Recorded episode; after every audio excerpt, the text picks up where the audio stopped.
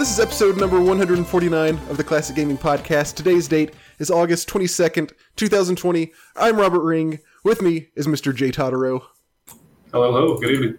Good evening, Jay. And also with us, I'm very excited about this, is Hungry Gorilla. HG, I'll, I'll refer to you as HG so I don't have to say Hungry Gorilla all the time. How are you doing tonight? Not doing too badly. Um, hanging in there, all things considered, but All things considered, yeah, yeah, exactly. All things considered. Um, so so HG, I'm I'm very excited. First of all, to have you on, and thank you for joining us. By the way, yeah, thank you Um, very much for thinking of me. Uh, I was really honored for the invitation. Well, I don't know if you should be honored, but we are happy that you're here. um, so so if you're not familiar with Hungry Gorilla, do do you prefer Hungry Gorilla or Hungry Gorilla, or do you even have It- any? honestly, it doesn't faze me one way or the other. People, I guess, have just kind of sorted out to calling me hungry mostly these days, which Okay. is also weird because that word has now lost all meaning to me. It's now a moniker. HG usually goes better. Whatever Right. you're comfortable with, I couldn't care less, to be honest. So whatever floats your boat. Let's go with Hungry Gorilla. I think that's. I, I think some people. I think I've. I think I remember Travis on Drunk Friend pronouncing it Gorilla. I think Travis is just wrong on this one. Just just to make a call out real quick. You quick. trying to create beef right now? Yeah, I am actually. Um, but yeah, so I'm gonna go with Gorilla. But yeah, I'll probably I'll probably fall back to HG for the vast majority of the episode. So HG, um, for those who aren't familiar with you, you have uh, a Twitch and a YouTube channel. I guess are are your prominent things um, where you play. Mostly NES and like Game Boy and, and old Sega Genesis stuff, you know, classic classic games um, of that era. And uh, I guess you know we, we we we talk about people having like kind of like what's your what's your slant on your channel? Like we have gaming Jay on a lot and his thing is he's going through the 1001 games before you die book. Um you know I don't really know you know we have SNES drunk on a lot of course. I don't know that re- that he really has much of a slant to his channel besides just being you know uh, Super Nintendo base, and it's just like him giving quick little rundowns of everything. And I kind of view you the same as as really both of them in some way, but but a little bit more towards Alex, where it's just you kind of just just doing your thing. And I, and if you do have kind of a uh, you know a, a- a slant to your approach of these videos, I think I would mimic what what Travis said when you were on the Drunk Friend podcast, which is it's just your videos are very relaxing to watch and listen to. Um, it's almost kind of the antithesis to the more kind of you know popular, not maybe among us, but among like kids, where it's somebody just screaming nonstop, a million like jump cut edits now, like you know every second, zooming in and out of faces and all that kind of stuff. Whereas yours is like you know we're gonna play this game. Here are my thoughts on it, and I'm gonna kind of play it live and give you. It's it's different where it's not like here are some clips of a game that I played, and here are my thoughts. Well, I guess some of them are like that, but but a lot of them are also. I'm gonna play a game. I'm gonna kind of give my thoughts as we play, and just kind of you know talk about what's going on, and we're just gonna kind of we're just gonna kind of chill out for a little while. Do you think, as long-winded as that was, do you think that's an accurate uh, description of of of your Twitch and uh, and YouTube stuff? Yeah, I would say you're pretty much bang on. If I had to kind of pare that down a bit and and focus what you've mentioned there a little bit more, I would mostly lean toward all of those efforts being more of like a buffet of someone who's very very late to a lot of retro gaming. So it Okay. might seem like there's no direct focus. I play a little bit of Sega Master System, I play some Game Boy, I play NES, I play Super Nintendo once in a while. And it's just a big mishmash because I had so little exposure outside of the games that I grew up with as a kid. So now as a as a collector, I have this collection that I want to be able to experience and play through. And I find these games that not a lot of people have talked about or have played that I kind of want to focus on and bring to the forefront. And it also doesn't help me that I've managed to fall head over heels in love with the Sega Master System and Oh, really? that library, right? So just like diving straight into that and finding such wonderful games that a lot of people, at least in North America anyway, really have never talked much about or focused on. And so I've latched onto that among other kind of more obscure things like Game Boy RPGs or little I don't want to say little known NES stuff, but lesser known NES stuff as well. So that's kind of where I'm coming from. I don't want to hit all of the big titles. You know, uh, so many people have done that already. So I'm kind of coming in from the sidelines in my 30s now, playing so many of these games for the first time and just taking people on a walk with me when we're doing it in a live stream and then trying to condense my thoughts down when I'm actually sitting down to write a review or something like that. So Gotcha. Yeah, okay, that makes sense because actually now now that you say that, I think you hit on two things that that that have that have actually really stood out to me uh, about your channel aside from just that kind of the relaxing nature of it all, which is one there's a very wide variety of stuff. I mean, you're you've got plenty of, of RPGs, of course, but you've got uh, point and click adventure, you know, like ported to the NES point and click adventure games. You've got super classic RPGs like Ultima, and then you've even got stuff like uh, I, for, oh, I forgot what it was, but it's it is the monster truck racing game. Oh, it's Bigfoot. Yeah, Bigfoot, Bigfoot for NES. yeah, so you know, very wide variety, but also like you said, lesser, you know, maybe lesser known or lesser talked about games. I did not like. I've learned about multiple games from specifically from your channel that I did not know about beforehand. One of which, my, the the two that stand out the most were one I did not know that there. I somehow I didn't know that there was a King's Quest V version on the NES which right. is uh that blew my mind. I was like, is this real? Is this is this something that somebody, you know, like you know how people still make games that'll run on NES nowadays. I was like, is this some fan project that someone did? But no, there there was an official King's Quest V release for the NES. That's uh that just blows my mind because I never knew about that. Um, and also the other one was uh, was Great Greed for Game Boy, which uh, seems like a very unique and pretty good RPG. Yeah, I would say with great greed anyway. It just totally blew me away. And I guess my my perception of Game Boy was always, well, it's the Game Boy. It's a handheld. The games are going to be brief, yeah. not too complex, you know, and like the same kinds of stereotypes that I'm sure a lot of people would have toward Game Boy. But I found myself just tumbling down this rabbit hole of wonderful experiences on that console and Great Greed, especially, is probably I think it's risen up to one of my very favorite games just because wow. of how unique it is and how different the battles are and the soundtrack. Like it's goofy, it's humorous, yeah. like there's so much about it that's so different from every other RPG experience that I've had that and I said it in, at the end of that video that I would be sad going forward playing other games again, missing what I liked about Great Greed in those games. And that has been absolutely true. really? yeah. I mean, there's like, a character. There's a character named Microwave. You can't beat that. Exactly, and like just the food themed enemies. Like, there's so many funny enemies in that game that just have the most ridiculous names. Like, you fight silly things that are so disconnected from the actual plot, which is like an environmental subplot about right taking care of your earth and stuff like that. and then you're just out there fighting like pudding and chicken legs and all of these different types of things and it's just so bizarre but in the best way and it just resonated with me on on a level it's kind of I I haven't been able to forget it. It's kind of vaguely like Earthbound in that way. Yeah. Interesting. Absolutely. And then I wanted to just mention too for King's Quest 5, that was actually I think my introduction to point and clicks. Oh, ouch. yeah, so like I played that game when I was a kid and also hmm. Curse of Monkey Island, and I played King's Quest Six, but I'm pretty sure that I played those the latter two later on. But I loved King's Quest Five, and I know that I've seen a few videos online where people are like, "Oh, it's a horrible port. You should never play that one. Always go for the PC one." I love it. Like, there's something really? so nostalgic about it. Yeah, and I just adore it. And I I played it through on stream last year sometime, and I was just smitten with everything that was just coming back to me. Because I've played so few games, there's very few times I can come back to something at this state in life and just re experience a piece of my childhood again. And that was just an indescribable experience. So I so, loved it. So your first exposure to that was the NES version? That's crazy. Yeah. And I didn't find out till a long time later about Cedric and his terrible voice and oh, the know, owl. The, the, poisonous steak line and all. I'm like, what are you guys talking about? He doesn't talk in the NES game.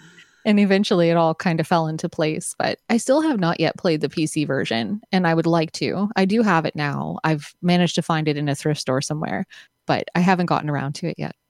Well, it, you know, it's one of those games. It's I it, I do not have very good uh, things to say about that game in general, but I will say I did like it when I was when I was little. It does have good things about it. Uh, but I mean, the you know, as obviously the, the game the game itself is the same as the NES port, just besides you know, obviously plus plus gra- plus better graphics. And uh, I do remember that game looking really good, you know, particularly for the time. So, uh, so yeah, it's it's it's pretty much what you'd expect, I think. So I don't think you'll have too many surprises going into that. Yeah. Um. Okay. Cool. Well. Um. So everybody, make sure you check out Hungry Gorilla's YouTube channel and Twitch channel. And uh, I guess if it's cool with you guys, we'll start talking about uh, some classic gaming related news that's been happening uh, recently. We good to go on that? Yeah. All right. Okay, let's roll then. Um, awesome games done quick was this week. Yeah, it's finishing up right now, actually. Yeah, it's finishing up tonight as we record this. Um, I didn't remember. I, it always catches me off guard. Like I never know when it's coming, but then I always Yeah, happen to find out exactly when it starts, just luck, just by pure luck somehow. And so I've been watching it this week. Um, HG, is that something that you watch very often when they run those events? I do. I haven't really watched much of it this year, though, for the same reason I think that you just mentioned. It just kind of crept up on me. Mhm. And this was also my first week back to work as well, unfortunately. So the timing just totally bowled me over. I've been really tired this week, but I do know a few people that have been to that event in the past in person. I don't know how it's even running this year. There, Um, it's purely online this year. Yeah. So I, I know a few speedrunners that have been there and have done runs or races and things. And like, I, I know a lot of speedrunners through Twitch. But yeah, this year just have not been able to catch anything, unfortunately. Gotcha. I've kind of had it on, on like in the background, or you know, like on my side monitor while while I've been doing work throughout the week, and uh, it's always a fun thing just to have going throughout the week. It's uh, I just pulled it up to see how much they've raised so far. So they're doing. So this one is for Doctors Without Borders. As of right now, they've raised one million seven hundred eighty-five thousand dollars, which is, I think, maybe a little bit less than usual, but but pretty close still. Usually they get up in the twos, and uh, you know, for for multiple reasons, uh, it's understandable that it's a little bit less this year. But uh, they're still killing it, and I'll say, like they've done a fantastic job of of kind of transitioning to online only. It really doesn't feel to me like they really have lost much of the fun or of the appeal of it or anything like that. It's they've done a really good job with it. So uh if you if you hadn't seen that, you probably it, it'll be done before you uh before you hear this episode, but you should go back and watch some of the VODs if, if you're a listener and you didn't get to check it out yet this year because uh it's it was a really good event and they and they handled it really well. Yeah, they're really good about getting the mods up and putting them like in a very succinct way. So, which is really nice. Yeah. All right, what else? Um, I just lost all my notes. Okay, here, here we go. Uh, the Japanese RPG Moon. Are either of you guys familiar with this? Because I was not until I read about this news. Have you heard of Moon? It's like an don't old. believe so. It's a PS1 RPG that was released only in Japan. Um, apparently, it was a huge inspiration for Undertale. And Oh wow. yeah, but I mean, it's it predates it by a long time, of course. It's- Yeah. but um, it was a big inspiration for Undertale. Uh, this is from Destructoid. This this they gave in, in their article about this. Um, they gave a quick description of it. It says, and you can s- clearly see the the Undertale influence here. They said, uh, Moon features a young boy who is sucked into a classic video game known as Moon World, where he follows around the hero of the adventure and witnesses the devastation they leave when they move on to the next quest. Rather than fighting monsters to gain XP, the boy grows with the power of love he unlocks from the souls of fallen monsters. That is just the type of feel good game I could use right now. Um, and then, so anyway, the, the whole reason I'm bringing this up is it's getting a Switch port that's coming out uh, August 27th. So Oh, super cool. yeah, it's really cool. And it's the first time it's been localized uh, into English. So that's, really surprising. Yeah, I was gonna say, I think I'd heard about it from Daria plays RPGs. I think that she might have mentioned it. Maybe hmm. she even had a video on it. I'm trying to remember because I had a line in on that game and the translation and everything coming through Right. and how excited everybody was. And that's just awesome. I love to see like a coherent, excellent localization for a game like that because Right. so much of them, so many of them have just been trapped. I, I don't want to put it in like a negative light, but inexperienced by so many other folks that I'm sure would love to have those experiences. So that's really great to hear.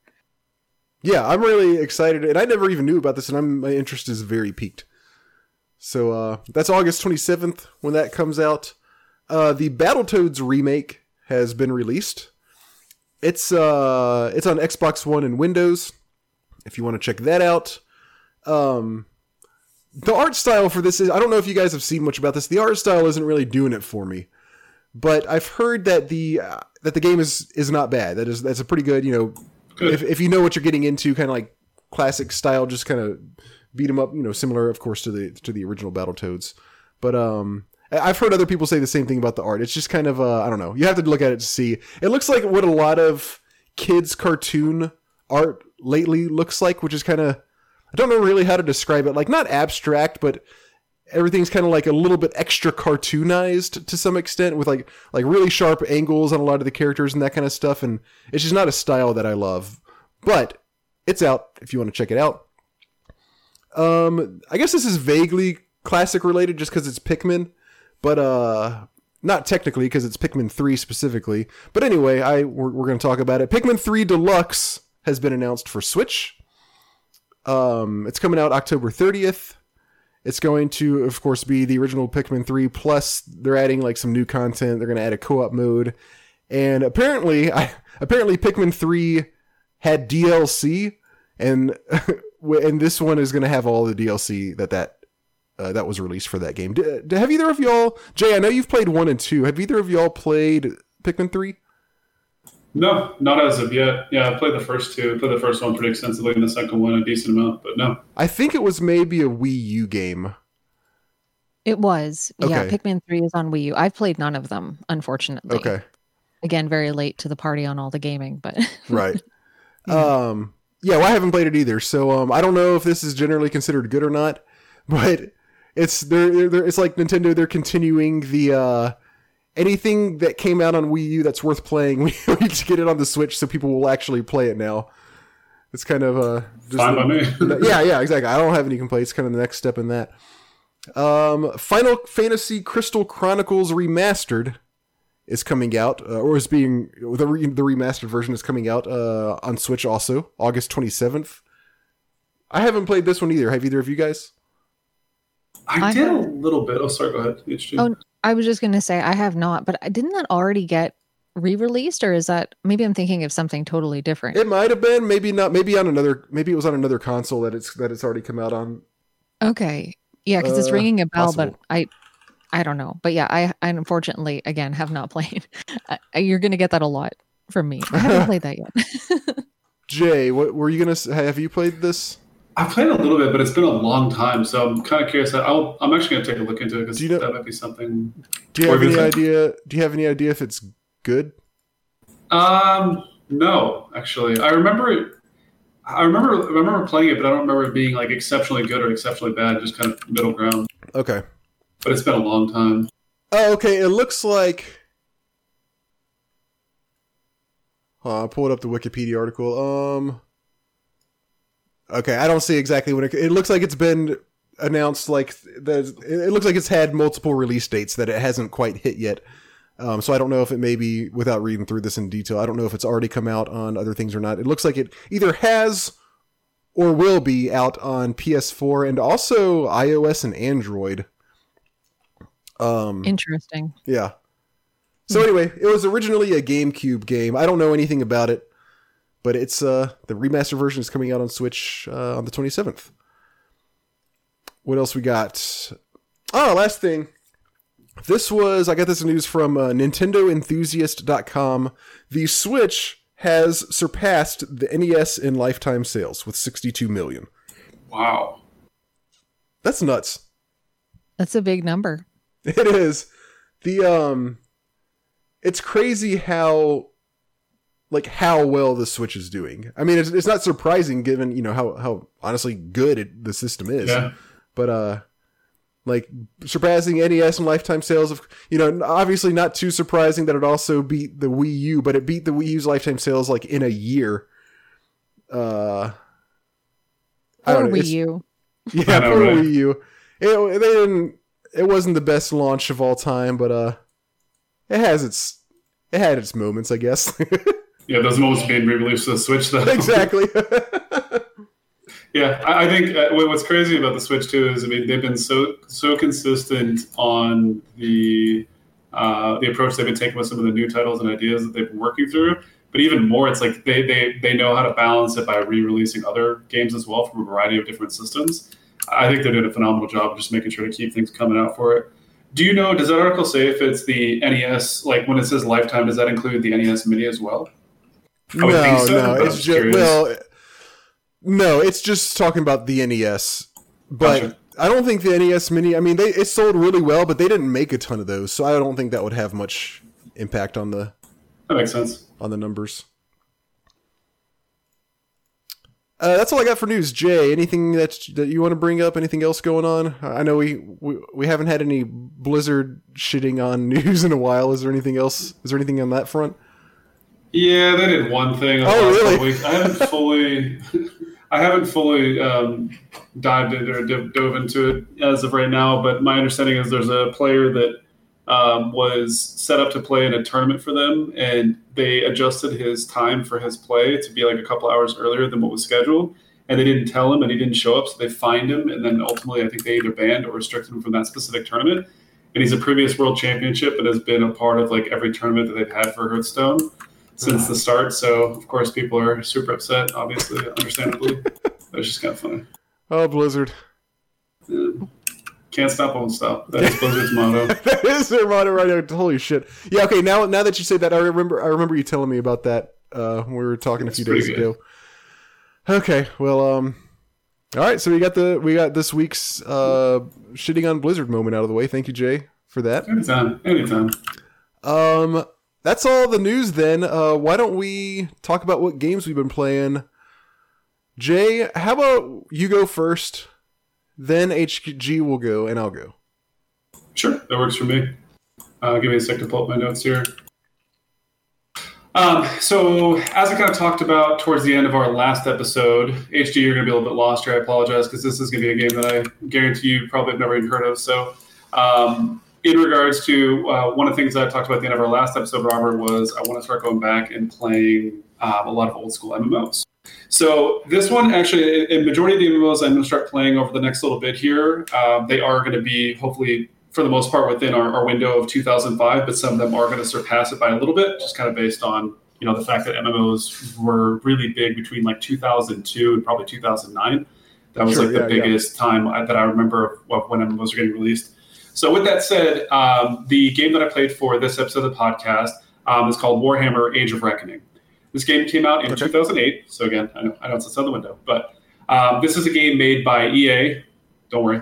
And Mythic. uh, Mythic Entertainment is very big in the MMO scene. They had a very successful MMO that was released in the late 90s, early 2000s called Dark Age of Camelot. That was one of the. It's considered to be one of the classics. It, it's you know it has early graphic, like super early graphics, super early connections. Um, I believe it was one of the MMOs that had the ability to order food through the interface, like like uh, EverQuest did as well. Oh, like like those- in real life food? Is that what you're talking about? Yeah, there was like a button that I remember in EverQuest. I think it was EverQuest specifically. Was, I think they had a deal with Pizza Hut, and you could basically click the button and it would bill your subscription or subscribed account, so and you would have a pizza delivered to your house. Yeah, I feel feel like South Park nailed that pretty pretty accurately. Um, but yeah, so this game came out in 2008. This is uh, by Mythic and EA, um, and Warhammer is a game that I have very fond memories of. So this game came out in 2008 again. So during that time, this is WoW is at its it's going into its third expansion, and during its third expansion, it was at the peak of its subscriber rate. So this is a, a time when nothing could touch nothing could touch World of Warcraft. It was Blizzard's you know prodigy, and nobody was playing. Every MMO that came out during that time was like, this is going to be the WoW killer. It flops. This is going to be Right. the WoW killer. It flops, and so on and so forth. So Warhammer came in, and essentially what they did is they essentially tried to do something very similar to World of Warcraft, while adding their own little flavor to it and and basically fixing some of those mistakes that uh, World of Warcraft had. Hold on one second, I'm going to change my mic.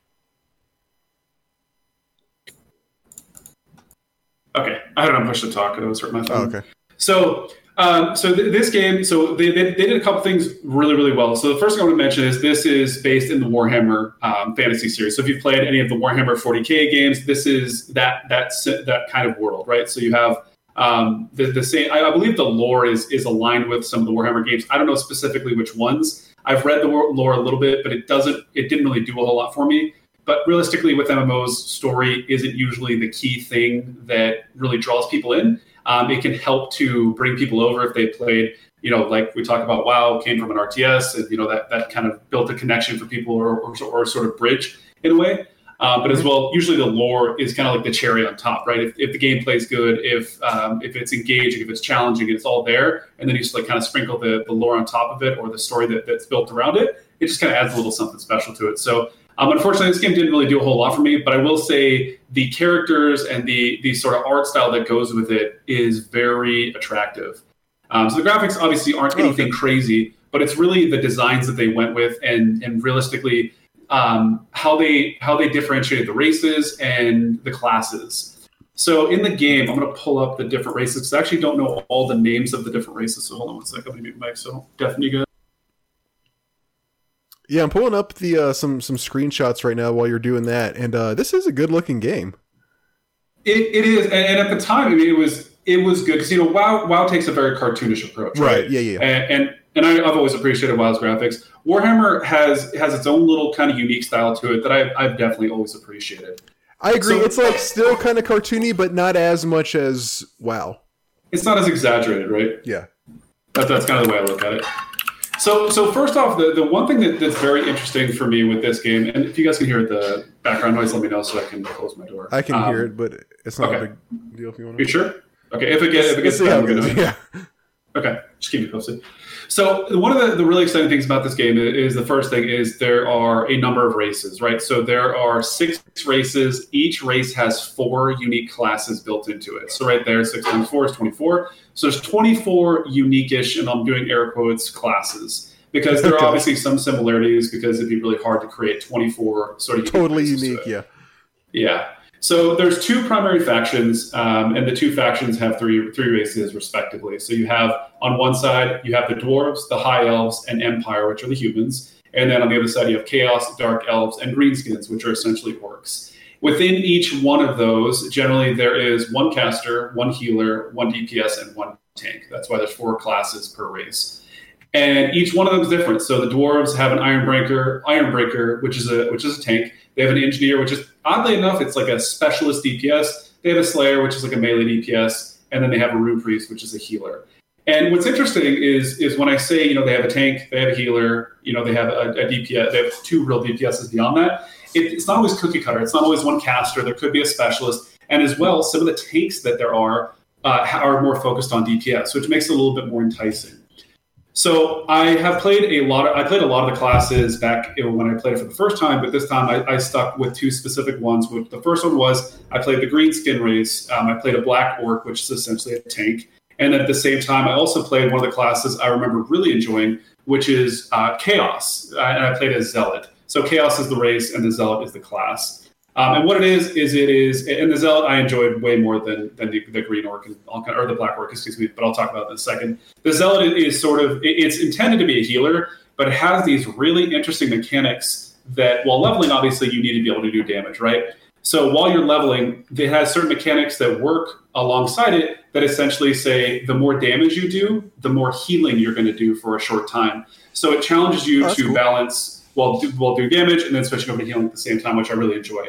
The Black Orc is just a giant meat shield, and what I love about, the Greenskins in this game is their dialogue is hilarious. They say, you know, so so the orcs, uh, the Black Orc has multiple of these different sort of stances, and the way it works is like it's kind of like a rage mechanic, where like the more you get hit, the more stuff you do, it kind of builds up. But really, it's like you're basically switching between like an offensive stance, a neutral stance, and a defensive stance. But it's called like no plan, de good plan, and de great plan. and and your character, everything. You know, there's voice acting in the game, and so you can imagine, you know, with me just saying that the orcs talk like that all the time, and they say some really funny and really stupid things. But it just it it really does a good job of it, it kind of exemplifying the race and and building sort of an environment around it. And what's funny too is there's the, there's a race called or there's a class called the Squig Herder, which is like these little goblins, right? They're these tiny little goblins, and there's also shamans for the greenskins, which are these tiny little um, goblins as well. And the way that they interact with the orcs is really funny because they're very small. and Obviously, the orcs are very large, so the dialogue that goes between them is kind of funny, uh, which is pretty cool. For the chaos, they're kind of like in, in a lot of MMOs, they're sort of like the the emo undead type race. so they're they're played a lot. Um, and they have, you know, really kind of pessimistic one-liners and just, you know, some unique things to it. So um, each race has its own uh, specific starting zone, which is pretty cool. It has an introductory, which it's very similar to WoW in that regard. It just kind of sets you up to say like, this is how it's happening in the world, and you're here to fix it, right? In the simplest form. That, that's kind of what, what you're told, and then you just kind of get dropped into it. And what I like about this game is uh, what I like about this game right off the bat is you know where to go very quickly. And for me, you know, I have a lot of experience playing MMOs. If you give me a quest log that says like, "Hey, you need to go to this zone and find these mobs," I'll spend the entire day looking for them. I'll find them. But for a lot of players, that's not what they're looking for. They right. want a little bit more. They want parameters. They want guardrails to help them to guide them through their their um, their adventure. Right. This game does it very clear. So there's a highlighted area. It's larger than the actual target is, but it's like, hey, in this general area, this is what you're looking for. Or in certain cases, there's a big red arrow that points within the same area saying like, hey, go here. There's icons on the map that help you to understand where you're going as well. And then very quickly they introduce you to how to identify quests and vendors, trainers, and all the other fun stuff. They make it very the, the introductory area is very successful. It does a great job of introducing you to the game and the mechanics of it. And they teach you some of the things because in certain quests you'll have to loot things off the ground and then use those looted items to interact with some sort of mechanic in order to progress in the quest they do a great job of really opening us up to say like these are the different things you're going to be doing at the same time you're also getting introduced to your character and by the time you sort of finish the starting zones you know very quickly if you're going to enjoy that character or if it's not going to do anything for you at all so right off the bat that is something that for world of warcraft was very challenging in the early days wow originally was this game where you just kind of got dropped and it's like you're on an adventure figure it out and and you know the quest log is there and it tells you roughly where you need to go or it gives you a general idea but it may not give you specifics. You may be hunting around or asking people, right, socializing um, in order to figure things out. So it has kind of a good and bad element. You know, I've, I've talked about this before with MMOs. Quality of life things are great until they're not. There's a certain level where if you keep pushing quality of life suggestions over and over and over, the game gets so watered down to where the game's essentially autopilot. So okay. I, I, don't. Yeah, I'm yeah. not saying that. I'm not saying this game got there, but it just just uh, for me, it's it's it's a very difficult thing to balance. Um, so are you saying? So, did, did, they get close to that, or no? I wouldn't think no? so. I think I think it's it's it's a good balance. This game okay. is hard.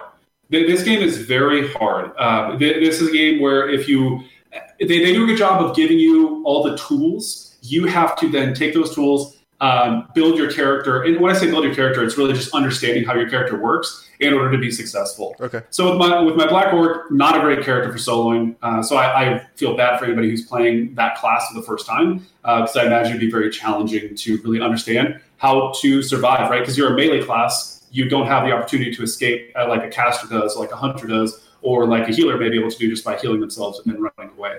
So um, now for the zealot, the zealot is super fun and really challenging, and I I can't tell you how much I just got completely zoned in. So one of the key things about this game that I really enjoy, and this is something that I don't know if they were the first ones to do it, but they were the first ones to do it well. It's called uh, public quests, also known as PQs. This is something that Final Fantasy XIV adopted heavily um, in the original release of their game. And essentially, what this is is on the map there are these there are different locations that have sort of a treasure chest icon, and it says public quest and it's titled whatever it is. It tells you how many players should be suggested for it and the difficulty, right? It could be novice, easy, normal, difficult, hard, whatever it is. And that gives you an idea of like, okay, there's a public quest and it tells you what level it's on. And I'll explain that in a minute. So essentially, if you see that, if you see a public quest in the area, well, shoot, I, I want to do the public quest because the public quest for me as a player are one of the most fun things to do because it's essentially Robert and I are questing in this zone together, and then we just happen to kind of bump into this public quest. Well, suddenly Robert and I are, are hanging out and we're socializing and we're interacting with each other, and we have this this objective that we're trying to accomplish together. And it's exciting because it's something that generally you can't solo, so it forces sort of socializing. It forces people to be in groups, and then there's a, there's a certain level of challenge and communication that comes into it. So the when I was playing my zealot, which again I talked about, is is a it's supposed to be a healer, but it does a ton of damage and it has some really cool mechanics to it. Well, me doing that is very useful for public quest, right? Because if you go to an area where there's a public quest going on, mm-hmm. adding additional damage is great, but also being able to heal is even better. Yeah, people like mobs, that. Yeah, yeah, people people generally give you a five star. No. Um, so the zealot, uh, for anybody who's played a lot, or anybody's played WoW, is very similar to a priest. Um, it has a lot of damage over time type effects. It has shields. It has heals. Um, it has some direct damage spells. Uh, one thing I do want to say though is so a lot of MMOs during this time mechanically went through this really weird thing, and Guild Wars did this as well. Whereas if you walk up to a mob or you use an ability, there's like this half second, like 500 millisecond delay before your action goes off.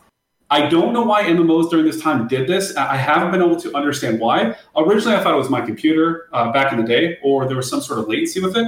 But playing it now on a private server, by the way, this is a private server because this game's obviously closed down. Uh, I felt the same thing. There's like this half second of lag that exists, and it makes the game not. It feels it makes the game uh, lack a level of fluidity. It, it just kind of feels weird. So if you're casting, right? So if, if you're kiting a mob, right? So you're casting a spell, you charge it up, it finishes casting, and then you move. If you move at the when the when the spell finishes, your cast is going to go off, and you're going to be sitting there for half a second as well. There, there's this really kind of awkward delay, and Guild Wars One had the same thing, and I don't know why. I, I don't know if it was intentional or if it was how they do what's called batching. Um, this is something that WoW does. So essentially, what batching is is every so often, every half second, quarter second, whatever it is, the game registers all the inputs globally within the game and runs those. But if you do it at the beginning of that quarter second or half second timeline, you're going to wait until the end of that batch before it goes off. Whereas if you cast it at the end of the batch, then it would obviously go off immediately and that's generally how MMOs have gotten around, you know, managing world PvP, right? Because if Robert and I walk up to each other and we both hit a button at the same time, how does the system register what who did what first, right? So generally, what they do is they, they have a batch system in place that basically says it's kind of like a, a, a fulfillment center, right? So essentially, all the packages get put together, all the spells, all the abilities, all the movements get put together, and then every half second it sort of ships out of the factory, and all those abilities that were queued up during that time go out and then interact with whatever they're doing which it was a little bit of a loss for me, but at the same time, it wasn't enough to deter me from playing. I got accustomed to it after a little while.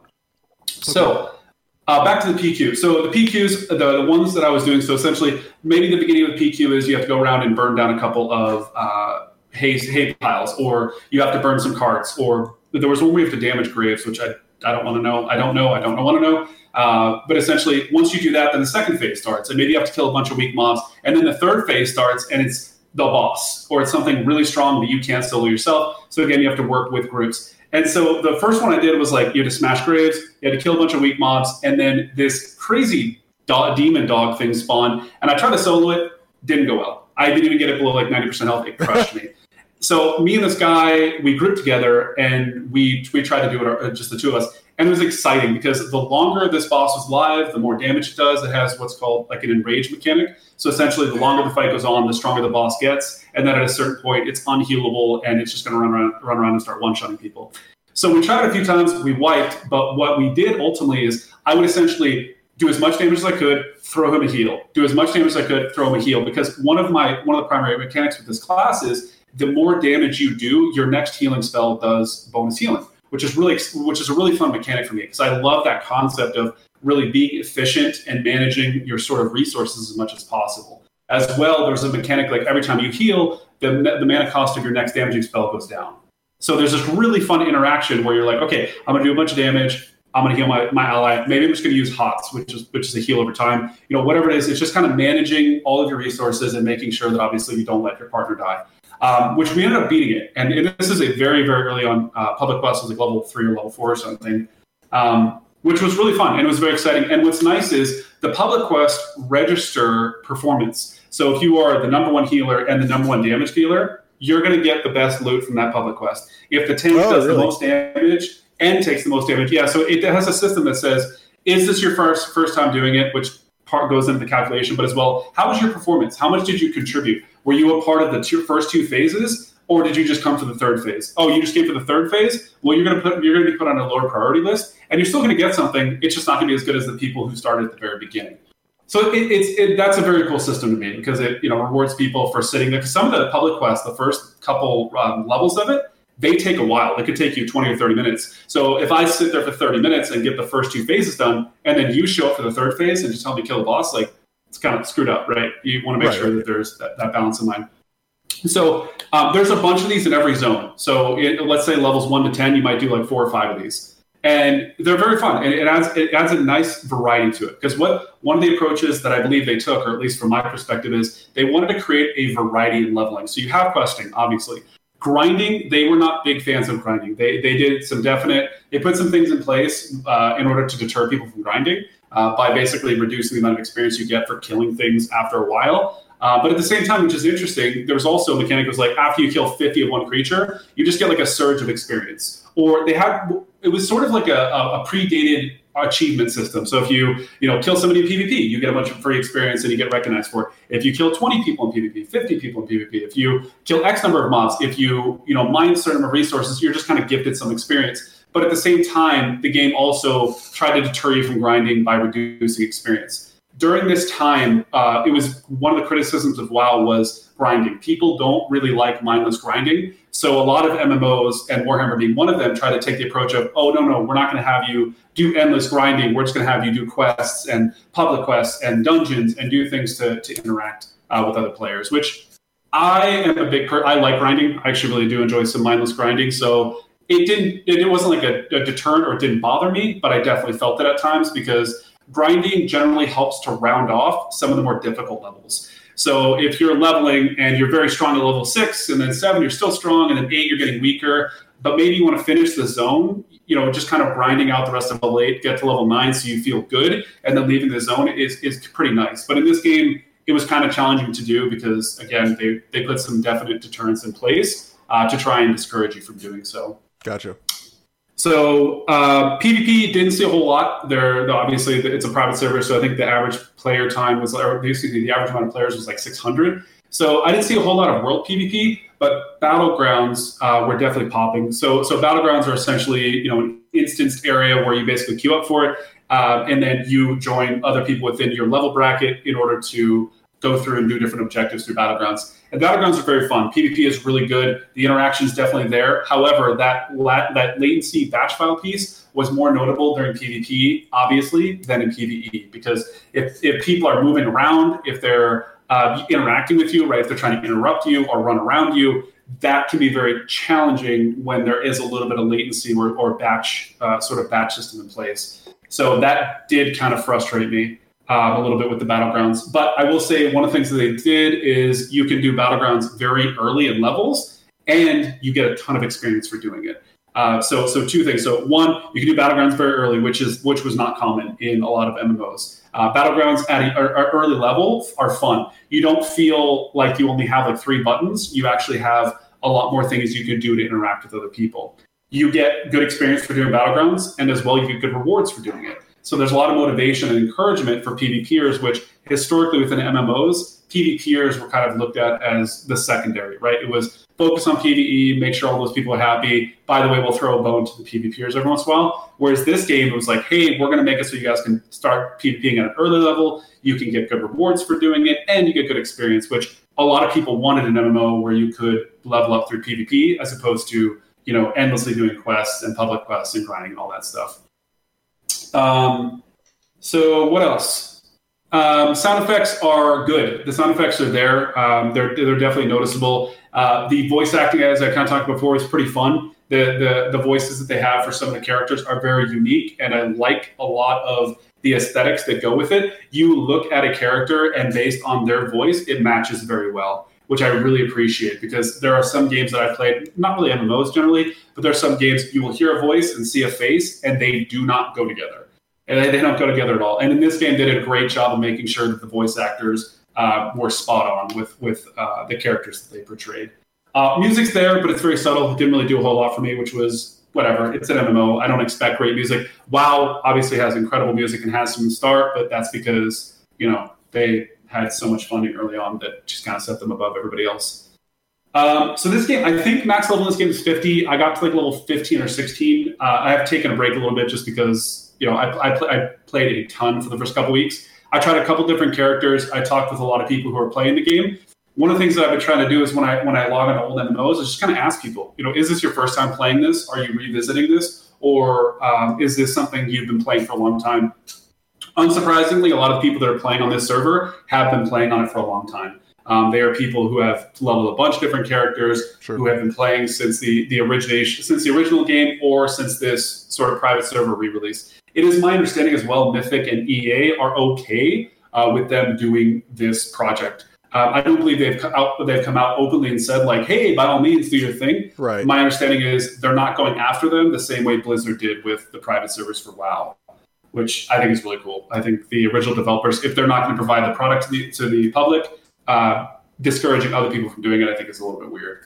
So, um, unsurprisingly, as I talked about, the people who are playing this are people who've been playing for a while. There's a small percentage of people um, who haven't played before, and then there was a small percentage of people who were just kind of revisiting this the nostalgia that they had from the early days of playing this game, which was that, that sounds about right for for something like this because it definitely takes some setup time and there's some uh, specific things you have to do in order to get it working. So, a little bit of a time investment. Um, Gearing, so they did a great job of gearing. So as I talked about, you get a lot of rewards for doing quests, for PvP, for doing public quests. The gear is exciting. It makes a big difference, and you feel it very quickly. They they have their own approach to how they do sort of a stat sheet, uh, but you can water it down very quickly to D and D terms in terms of like strength, agility, you know, intellect, spirit, whatever, uh, very quickly, which is nice because it you know if you can if you can digest that information, understand what the primary stats are for your character, then you understand what gearing or what gear you want and then once you start accumulating stuff, you can feel the effects very quickly, which is super exciting because one of the exciting parts about playing a game where you're building a character and investing time into it is seeing the growth, right? Experiencing your character get stronger um, and all the effects that go with it is always really cool to me because you know it's it's it's exciting, right? You're you're spending time, you're investing in this character, you're building sort of a relationship with it. So it's nice when your character is getting stronger over time and then you're able to take on more and more things. So I did like the gearing system. I thought they did a good job of balancing it and making it exciting while not making it too complicated or too simple. Because some MMOs have definitely done that throughout the years, where they basically watered it down to, you know, I'm I'm in the melee zone. Well, I, I build only strength and I only build stamina, and that's it. And everything else doesn't matter. So um, I definitely appreciated that beyond that, um, I think that's that's kind of everything. This, this is a, a, very good game. I spent a lot of time. I didn't get a chance to do Endgame, uh, which I did a little bit Endgame when I when I played originally. And one of the big things that I don't think I'll be able to experience on private servers is sieges. So there are these big world event sieges that happen, and essentially every several hours or every few hours, an objective becomes available for taking. So if, if last time my faction won, we're defending. If your faction won last time, you're defending and I'm attacking. So just depending on who's currently owns it, the event happens, excuse me, and then there's a timer that says if they don't take it over, the defenders keep it. And if they do take over, well then obviously they become the defenders going forward. It is very fun. And when I used to do it, I played I played a Black Orc, which is a tank, big creature, big character. Um, and it's very exciting because you you are physically very large and you can kind of get in people's way. So as a black orc, what I would do is I would just like I would put myself in a group of a bunch of healers and I would just walk into people and try to distract them as much as possible. By the way, one of the things that uh, Warhammer does a lot with orcs is they say WAG a lot, like W A A G H exclamation point. Okay. So a lot of the abilities you have, like your orc is wearing like this hunk of metal. It doesn't look like a full shield, hunk of metal with like this black and white, almost racing stripe look pattern on it, and he just like takes his weapon and like slaps it against the shield and just yells at people. And it's so funny because you're basically like charging into combat with obviously I have healers with me, which is great, but uh, you're charging into combat just trying to distract people and make as much noise as possible because you're trying to distract them, you're trying to screw them up, you're trying to get into their back line uh, to cause them to sort of lose organization and, and kind of die in, in, the simplest form. Uh, so the World PvP was very fun. The last time I played it, I didn't get a chance to experience much of it here because again, I think the population limit uh, makes it very challenging. So. Damn. Yeah, so, so, it sounds like it was a pretty interesting MMO. All things, all said and done.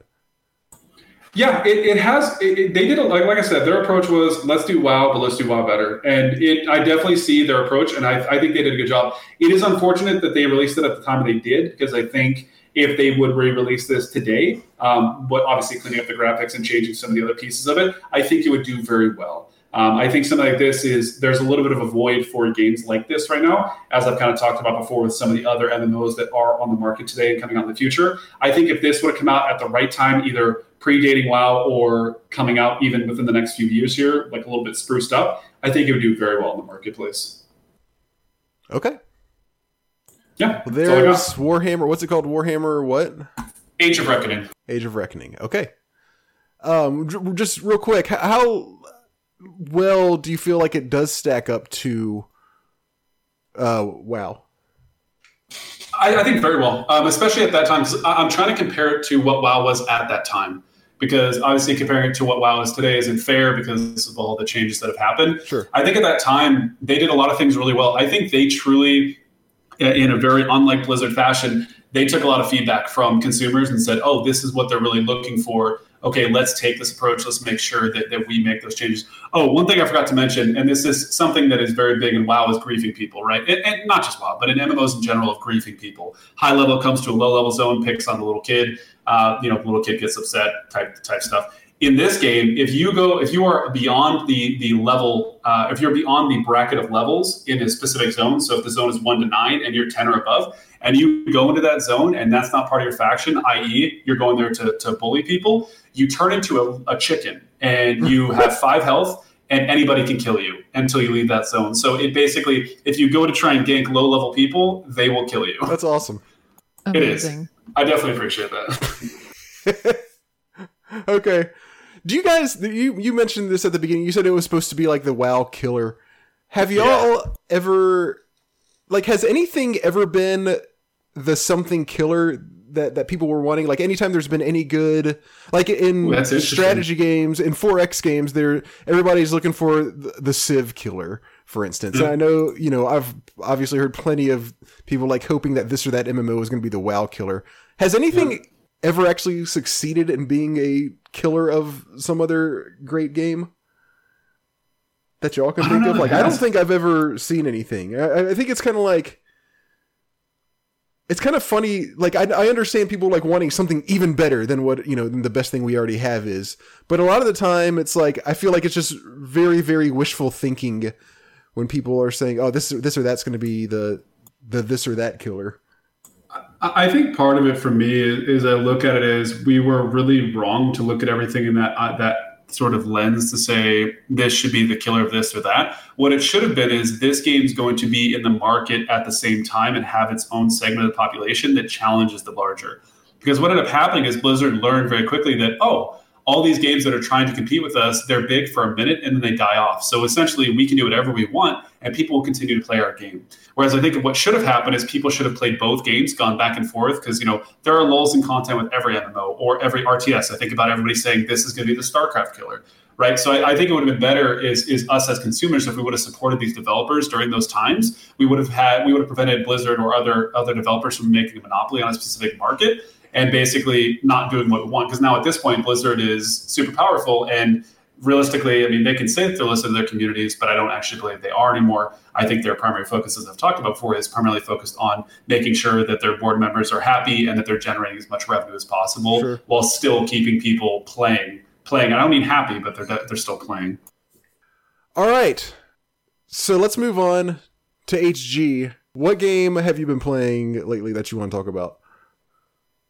Well, I think for me, the one that I'd like to kind of focus on is the one I'm playing currently and have not come anywhere close to finishing, but has kind of capti- captivated me in a really strange way. And that's the Seventh Saga for the SNES. Oh, okay. And yeah, it's something that I had been kind of nervous to start playing because of its reputation. I've heard it's probably one of the most brutal SNES RPGs and that it's so grind heavy and it's so difficult and it's so unfair at times. And it was actually a viewer request from the stream. So hmm.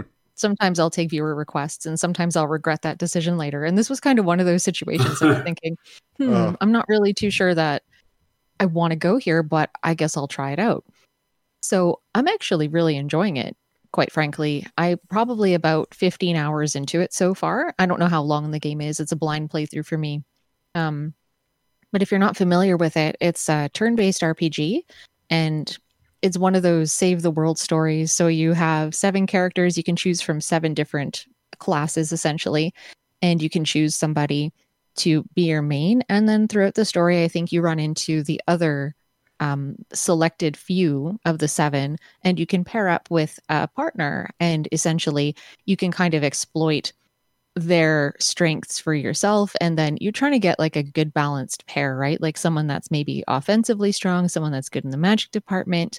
Uh me being me of course i went for the well-rounded in terms of skills person because i'm always nervous to get out in an rpg that's fated to be so difficult apparently uh, with no ability to heal myself with no ability to hit anything so i actually chose the dwarf character his name's Olvan and he's an older dwarf who I think wants to collect the seven runes. Like that's kind of the the quest point is to get these seven runes to bring them back and to essentially harness the power of those. And he wants to actually become strong again because he's I guess nearing the end of his life. So he has this really interesting little side story. Um, but what I'm finding really great about it is just how challenging it is and how much it's actually kept me on my toes because I played a few games recently where an RPG, you just kind of shuffle off from place to place and point A to point B. Seventh Saga is also very linear in the same kind of way, but there's something about how surprisingly awful things can get and like how you can just go into a new place and just get totally bowled over, get your feet swept out right from underneath you and just wipe. And it's just so funny to me to be like an hour into a dungeon or something and then run into a mimic that one shots both of us and then we're just dead. And what's great about the seventh saga too is that you don't lose all your progress. Like it's not like something like Final Fantasy where you go back to your previous save and have to start from scratch. But instead you just lose money, but you maintain your items and also any experience that you have. So it's like every time you have to take that walk of shame back through that place again, you're still working forward. So I don't know. I found it to be really captivating in that sense. Like it's just been something that surprised me around every corner in a way that I think a lot of people would be really frustrated with. I'm going to sure, say yeah, like yeah, like Seventh Saga I don't think is an every person RPG, but and I'm and I might get to a place eventually where I'm just tearing out all my hair and saying, "Why the hell am I playing this game?" But for the time being, it's feeling like a very fresh take on a genre that I really haven't had a lot of really excellent experience with over the last couple of games that I've played. So that's definitely been something that I've been enjoying so far. And surprisingly, there's a lot of fans out there for a game that's so apparently notorious. I've had a lot of folks coming in just to talk to me about it and talk about how it was one of their very favorite games, maybe one of their first RPGs. And it's been a really great time so far. I'm really liking it. What um so when when you say difficult, if you were to grind a lot, does the game become a lot easier like a lot of traditional RPGs in that regard or it definitely does. I believe the grinding is supposed to be able to help obviously level up all of your stats. And it's like a typical RPG, except the only thing that makes this game extra hard is the rate at which you accumulate experience. So apparently, the North American version of the Seventh Saga, you level up a lot more slowly. The Japanese wow. version is apparently a lot more balanced. Huh. So they've done something to affect that balance for experience and also money as well. Money is apparently a lot harder to come by in the North American version. So it's difficult by design instead of, you know, just running into difficult enemies. Like it just takes you a lot longer to get stronger, I suppose. What uh, in, in terms of the combat, is there anything unique that they do with the turn-based combat system, or is it just kind of the, the staple? It's kind of a bit generic, like to be honest, I've played quite a few RPGs by this point, and I would say overall it's generic. But what I'm really enjoying about it is kind of the presentation of it. So there's kind of like this camera pan when you're fighting. You have your party of two, and you're kind of looking at them from the third person perspective. So you see them in the in the battle, and then whatever you're fighting is kind of behind you, kind of like Phantasy Star in a way, uh, where people appear at the foreground when you're going to fight them. Except you're always there in this one. Anyway, so when you're targeting or you're moving or enemies are actually attacking you, the camera will pan around to each of them. And they all have these really great animations depending on what they're doing, if they're casting magic or if they're physically attacking. And another thing that I've really, really enjoyed about it is really just how unique and interesting a lot of the enemies are and how how different it is. Like you go play something like like i played Phantasy Star 4 a couple of months ago now and everything in that game is very bright. You know your enemies are kind of like almost i don't want to say mm-hmm. cartoonish because that's not quite what i'm going for there but there's something about the seventh saga that's just so so visceral. Like every enemy is gross you know? Like i fought a bunch of horrible spiders that get up on their hind legs and they're red and i fought some zombies that were just nasty looking. And everything that you run into in these places they just they look the part. They are menacing horrible monsters that you would anticipate running into versus like a happy wolf in a field somewhere you know? Right. so yeah it's been uh it's been interesting but yeah the combat in terms of like extra special things that you can do it's not really too unique i suppose in that way.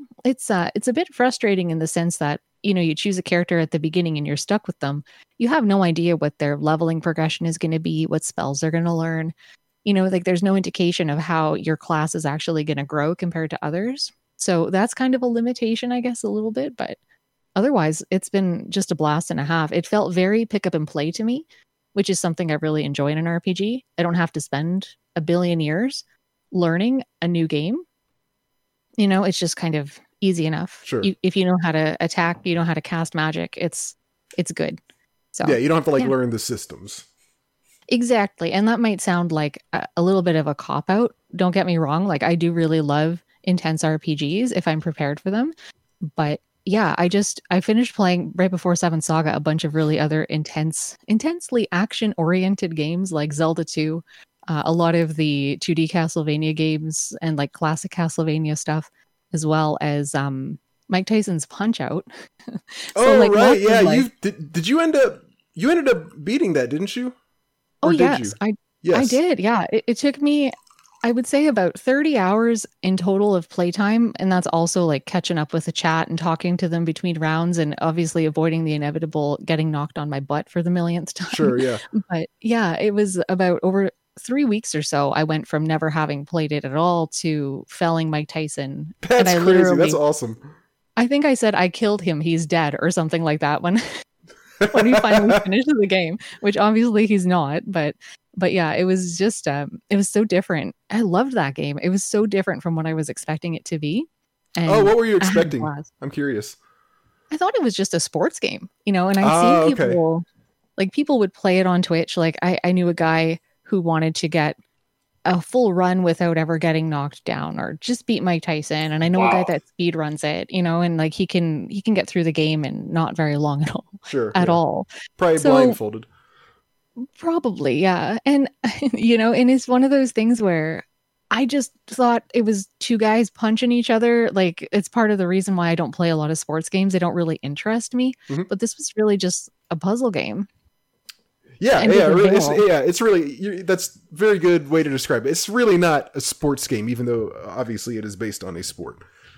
Yeah. Well, it was interesting because like I didn't play a ton of sports throughout my life on a team or anything like that, but I did play volleyball for a while in in high school and I remember like getting to games and going to tournaments and having that that rush of adrenaline before getting into a game and like that competitiveness Mhm. and all of that sort of thing. I haven't felt that playing a video game ever until Mike Tyson's Punch Out. Wow. that is great. Yeah. So I'm like sitting there biting my nails. I have an audience at this time, right? Like on Twitch, my channel kind of has exploded in viewership lately. Like I just was recently granted partnership on Twitch as well. So like Oh my, shit, that's awesome. well, thank you. Yeah. So my streams are just like enormous. I have probably, I think the average viewership for those streams was over 100 people that are just sitting there rooting for you, you know, and it was just, it was just this intense thing. I'm thinking, wow, I really need to do this for them. Like, it's not even about me anymore. It's about everybody that's here and getting this this, W. this one's for my fans. Yeah, it was an intense thing, man. I was honestly just shocked at how much fun it was. And I would like wake up in the morning, like on a day I wasn't even going to stream, thinking about it and thinking in my head, oh, what am I going to do? And I got to learn these fights and I got to be good and make it work out for everybody. And it was, it was so funny because I'm not usually like, I'm competitive by nature, but not outwardly. And this game brought something out in me, like I say, that I haven't experienced in probably about a decade and a half. So That's awesome. It was great. Yeah, and I would say um the other big thing that I played lately that was kind of remarkable for me was Zelda 2 because that's a game that I played as a kid. I got through Death Mountain using a, a guide. I was a dirty cheater about it. And Oh, you had to use guides for, for games back. I mean, you had to use guides for like a lot of those games back then. Oh, for sure. But eventually getting to the end of that game was just like I feel like it was a milestone, a personal milestone for me because I'd seen so many other people kind of make their way through it and just just wreck the game, man. And I'm sitting there thinking, I can never fight these guys. Like look at the the combat mechanics that you have to know. You have to be fast in terms of moving that shield up and down and and all of these things. And somehow I managed to do it. It was it was unreal. I got some good help from a, a good friend who speedruns the game. He actually it was so funny. I don't know if you guys know the exploit when you're outside of the um the dungeons where you can sometimes stab the statue that's there and on, on occasion it'll drop a red potion, but occasionally a knight will come out and they're like the hard red colored knights. And um I was trying to do the trick where you can pick up the bottle of magic and then also cast life so that it fills your magic bar and also fills your life at the same time. Like there's an order. and and this guy JSR, he's an awesome awesome speedrunner. He plays classic Zelda. Comes into my stream, huge rate of people. He brought about 150 people who have just been watching somebody that plays Zelda 2 like it's on the back of their eyelids. And I'm sitting there stabbing this potion over and over again, failing miserably. I was I started sweating. I'm like, oh my God, this is embarrassing what am I going to do? Yeah, there's something about getting raided at a moment like that where you're mm. just it's like you want you want people to come in and you want to meet new people but not in a moment of humility like that. it was it was an interesting time frame for sure. But yeah, that was great. I was happy to finally make it through that and to be able to put that on my list of things that I finally beaten because I love Zelda 1. Obviously, like the screen name for me kind of speaks volumes toward my love for Zelda 1. Right, Zelda right. 2. Yeah, So yeah. Hungry, kind of- Hungry Goriya is a reference to uh, a character in, in one of the caves, right? In, Yeah, in then- Zelda. For for those of you listening, Exactly. And yeah, Zelda 2 is just that thorn in my side my whole life that I just can finally pull out of my side and, and walk happily along through life knowing I finally made it through. awesome. Yeah. I, actually, one thing real quick before I uh, talk about my game, I meant to ask you this earlier. Um, what are like? It's hard to kind of get an idea because you do play such a wide variety of stuff. But like, what are your favorite genres? Like, it seems like maybe RPG, like maybe you do kind of lean toward RPGs a little bit more than other things. But like, what do you personally like the most? And like, what like what are a couple of your favorite games, whether they're in that genre or not? Well, very favorite genre for me is are RPGs. I think um, there are definitely some benefits to turn based and there's benefits to action RPGs. Um, but that's something I came to a bit later in life. Like, never played a turn based RPG for me until I was about 16. And my first one was Final Fantasy X, and then started Oh, my Final Fantasy backwards from there. Uh, I bought nine and then eight and seven. I didn't, I still haven't played seven. Uh, I've played six recently. I've kind of dabbled in that series quite a lot. Um, but probably one of my very favorite games from the RPG slash action adventure genre, I, I'll tell you about two. One of them is Faxanadu or Fazanadu, depending on who Okay. you are uh, for NES, and that's a game that I grew up with. And for those of you that might not know about it, it's a side-scrolling action game with RPG elements, and essentially you're climbing up a giant tree that's been poisoned and trying to restore things back to their natural state. So I love that game. It has a wonderful soundtrack, great ambience.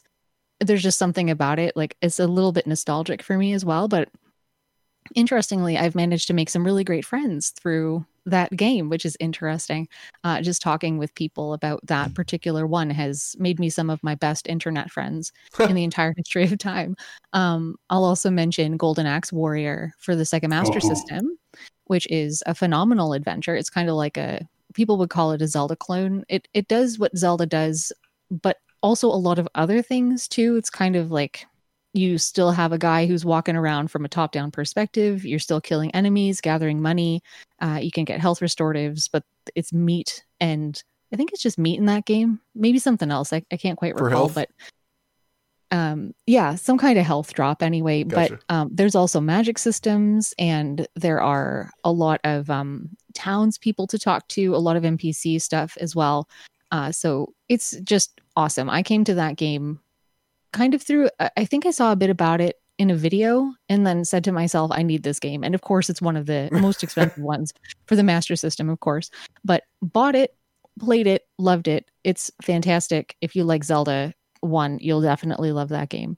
Um, it's awesome. I think um, one thing I've been noticing about myself as I've been developing as a gamer and experiencing new things over the last little while is that I really like games where you have to uncover everything. Like you have to check every nook and cranny oh, and Oh, really? really? make sure that you explore. Yeah. So it was funny because another game I was terrified of was Legacy of the Wizard. I don't know if you folks have played that before.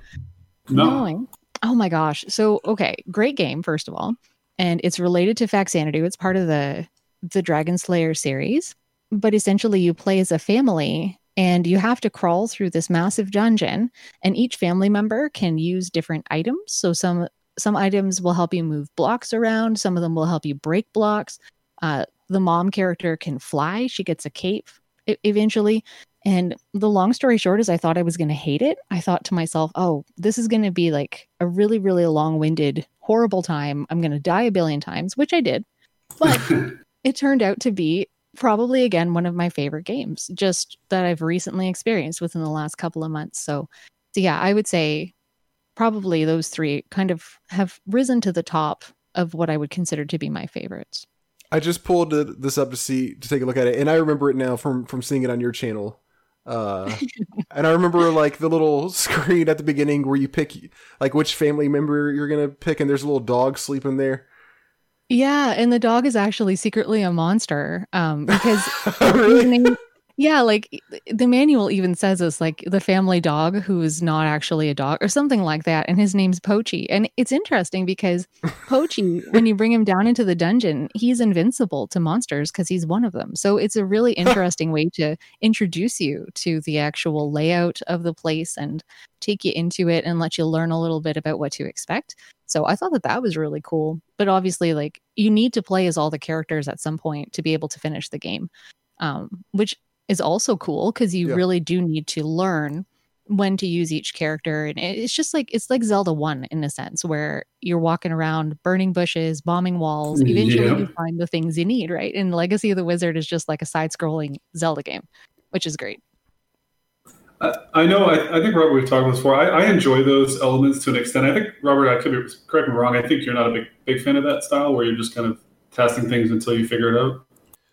Yeah, I don't have to. I, I don't really like having to make sure that I talk to every single NPC. You know, for you know, for for example, in order to progress, so I you know you don't miss something that doesn't let you get on with the story.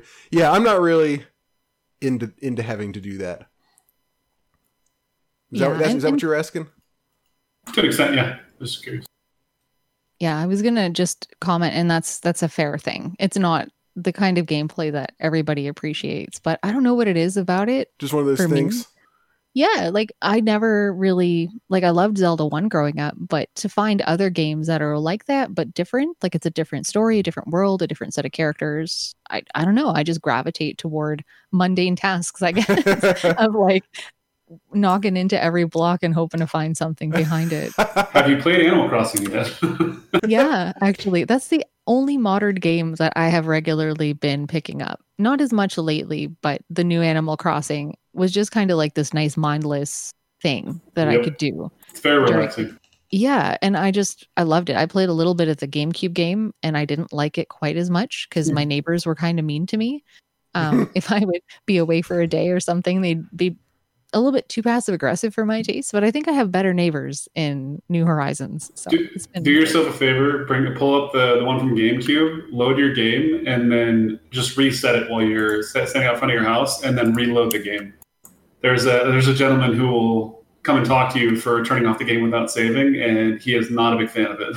Is that Mr. Resetti? yes, it is. Oh my god. Yeah, I so I've seen him in various memes and stuff. Like not when I played the GameCube game because I'm not like I'm not a save scummer if you want to put it that way. Like I won't try to undo my bad deeds in games. I'll just take it for what it is. You know, if I if I die in an RPG, Sure. I don't reset usually unless the manual tells me to, which has happened a few times. Like Final Fantasy Legend for example. But but yeah, I, I definitely know of that guy, but I've never met him personally. His dialogue is really funny, and then it gets to a point where if you do it enough, he goes, "How do you like it?" and then he resets the game. oh my god! or it's, it's something that he, he does something really screwed up. It, it just it just it just escalates and escalates and escalates. Oh my god, that's so funny! Like when, when games break the fourth wall like that. Yeah, kind of. You know, it's like reset, will you? I'll show you. And then the next thing you know, your GameCube's on fire or something. the first, I think the first time I encountered something like that was, I was I don't know, probably thirteen or fourteen, and we were playing You Don't Know Jack on the computer. And if you're not familiar with it, it's like a game show basically. Like you get there with a couple friends, and they ask you button, they ask you questions, and you like chime in with your button to answer it, and all this. And so, and there was one question where instead of just picking a multiple choice answer, you had to type in the answer. And we just, being, you know, uh, 13, oh 14 years old, we were just typing in like cuss words and stuff. And, uh, I forgot, like the guy, like the like the host of the games, like basically told us to stop, and we just kept on doing it. And then he said, like, "Oh, okay, I see. So you're just gonna turn this into like I don't know, blah blah blah." He started yelling at us, and then it just cuts the game off and exits the game. What? yeah, that's amazing. Wow. I guess they, they actually didn't want people doing that. Apparently. HG, you mentioned you mentioned Final Fantasy X. What, what? Tell me your thoughts. Did you play the second one as well? I didn't play 10 2. I played Final Fantasy 10 when I was in my late teens, and I put over a hundred. Perfect timing. That is yeah. the perfect time to play that game. It was honestly what lit my love for RPGs in my heart. Wow. Yeah, and I can see that. Just, yeah, and like people have come along and said, "Oh, Final Fantasy X, the voice acting's so bad and the characters are so terrible and blah blah blah." But I loved it. There was something so magical. I think I remember when I first put it put it in the console and listened to to Zanarkand. The intro, yeah. I because I played piano kind of casually, like by ear, my whole life, and I just felt such a wave of emotion come over me. Like, keep in mind, before my PS2, I had an NES, a Sega Genesis, and a Game Boy. So I hadn't played anything remotely modern whatsoever, missed everything in between. This was the first game I played that was a quote unquote modern game at the time. And it just blew my socks off. I sat there and watched them by that fire for probably about 20 minutes hmm. and was I felt moved by that. And then the story and how it all unfolded. And I ugly cried at the end because it was like so sad. it was the way it all culminates, right? And I just thought it was so neat to just dive into something that was so broad and big. You know, it was such a big game. I'd never played something quite that big before. So yeah, it, it was. I stumbled in there and I couldn't get out of it. And a hundred and some hours later, I wanted to play it some more, and then that's why I started buying all the other games. So played Final Fantasy IX next, and yeah, it was great. What's interesting too is, as you mentioned, you know, that was the that was the first modern game you played during that time. What's crazy is I played games going into that, you know, PlayStation One games, Nintendo 64 games. That game was still just a, a just a magical gem at that time when it came out because it was one of the first games that came out for the PS2. It had, you know, obviously very good voice acting for the time, and the music, to your point, was so good that even coming from playing, you know, all the Final Fantasy games that were for that were for the PS1 and all the games for the N64, it just didn't matter. Like that game really took things to the next level. And I completely agree with you. I still listen to that soundtrack occasionally. That soundtrack, in my opinion, is just such a strong uh, soundtrack. Agreed. And you know, it takes me a billion years to learn any piano piece because I don't read music at all. Like I really, really struggle with it. I can't put it together unless I write all my notes out and then I have to learn the hands separately and then put them together. And it took me probably about six months, but I finally learned to Zanarkand. And wow. I oh, would play cool. that piece. I would just sit at my piano. Well, my keyboard. It's like a piano keyboard. Electric piano. That's what I wanted to say. Yeah. and I would just sit there and I would just play it and play it and play it. And sometimes I'd have a little cry because it's such a moving. it's just so good. It was totally worth all the time that I put in. And I can still sit down and bang out probably the first part of it anyway. Uh, I don't play too often these days, but that's definitely something that is really, really resonant in my soul. That piece in that game and everything that it is. And I don't want to replay it because I don't want to kind of dissolve what has been established in me from that time in my life either. So I didn't touch 10 2. It didn't interest me as much. I didn't like the side character. I call them the side characters. Like Yuna's great. Yeah. I didn't like the other people so much. I didn't. I don't enjoy like fashion. so I don't know like, the clothing and like the concerts and stuff. It's like I don't know. It was too much of a push out of where I think Final Fantasy X left off. At least where I currently was in that point in my life. So I didn't continue on. I've never played anything past. Well, I played 12 actually. I didn't finish 12, but I played a bit of 12. Um, but mostly 10 was as far as I'd gone for a very, very long time in that series. I think that's the common opinion too with Final Fantasy X, excuse me, with the second one, because the first one ended on such a serious and emotional note. And then 10 2 was like this comic, almost a comic relief to an extent, because the game starts and they try to introduce you to this new arc and it just doesn't make any sense. And it, it sort of um, retcons some of the stuff that happens in 10 which was immediately like just kind of leaves you. Uh, it starts off on the wrong foot, and then it just kind of progressively gets worse. So you're not missing anything. Um, I, I, do agree with you. You know, I, I play Final Fantasy X probably every two years since it originally came out. It is still a very strong game, but yeah, to your point, it is not nearly as strong as it was mm. um, at that time. Uh, th- it's interesting that that that was your first kind of modern game. It was it was my first um, Final Fantasy game actually. The I didn't know ten that. was. Yeah, and one of my first RPGs, I had played Suikoden three, and like that was about it RPG wise. I really just didn't play RPGs growing up. And uh, I remember when Final Fantasy X came out. It, I don't even know why, but I was just like, "That looks cool. I'm to give it a shot," and I, and I loved it. And I still feel like no other Final Fantasy game. Like maybe there are some that are that are better overall, but like none of them feel quite the same. Like something about the feel of of just like the of the combat and all that, like they kind of really nailed just making it feel good to play, you know? Yeah. Yeah, because that's when they started to introduce a little bit of the more real time combat they tried to do. I forget what they, the active turn based ATB, uh, the active turn based. That's when they really turned up the notch with it. On the spot, who was your favorite character for Final Fantasy X? Both of you. I think mine's Lulu. Interesting. It's been a really long time since I played though, and I don't remember much about the story. But I, I thought she was really cool because she's super powerful and kind of like don't take any shit from anybody type person. And she wasn't like overly like Yuna was kind of just uh, to me the way I remember her is sort of like melodramatic kind of. Rikku was kind of like stereotypical RPG girl, but Lulu was like cool. yeah, I liked I liked Lulu as well, but I really liked Auron. And yeah. when he came in, he quickly became my favorite. I think like I've always kind of tended toward melee people more so than casters in games, at least from my uh-huh. experience, my very narrow experience with RPGs by this point. But I really liked, I don't know if you say his name Titus or Titus. I called I've always called him Titus, but I actually really liked where his his um what was it, the sphere grid, like how you could develop his oh, character oh, yeah. and and like how strong he got. I know he's a bit of a wiener, but at the same time, like the practical aspects of him for battles and stuff, I really enjoyed him and Auron toward the end. I did like Auron Auron's probably my second pick. He he, he kind of for me is like the melee version of Lulu, sort of like super cool. Doesn't have to like get like he doesn't have to get caught up in drama and stuff.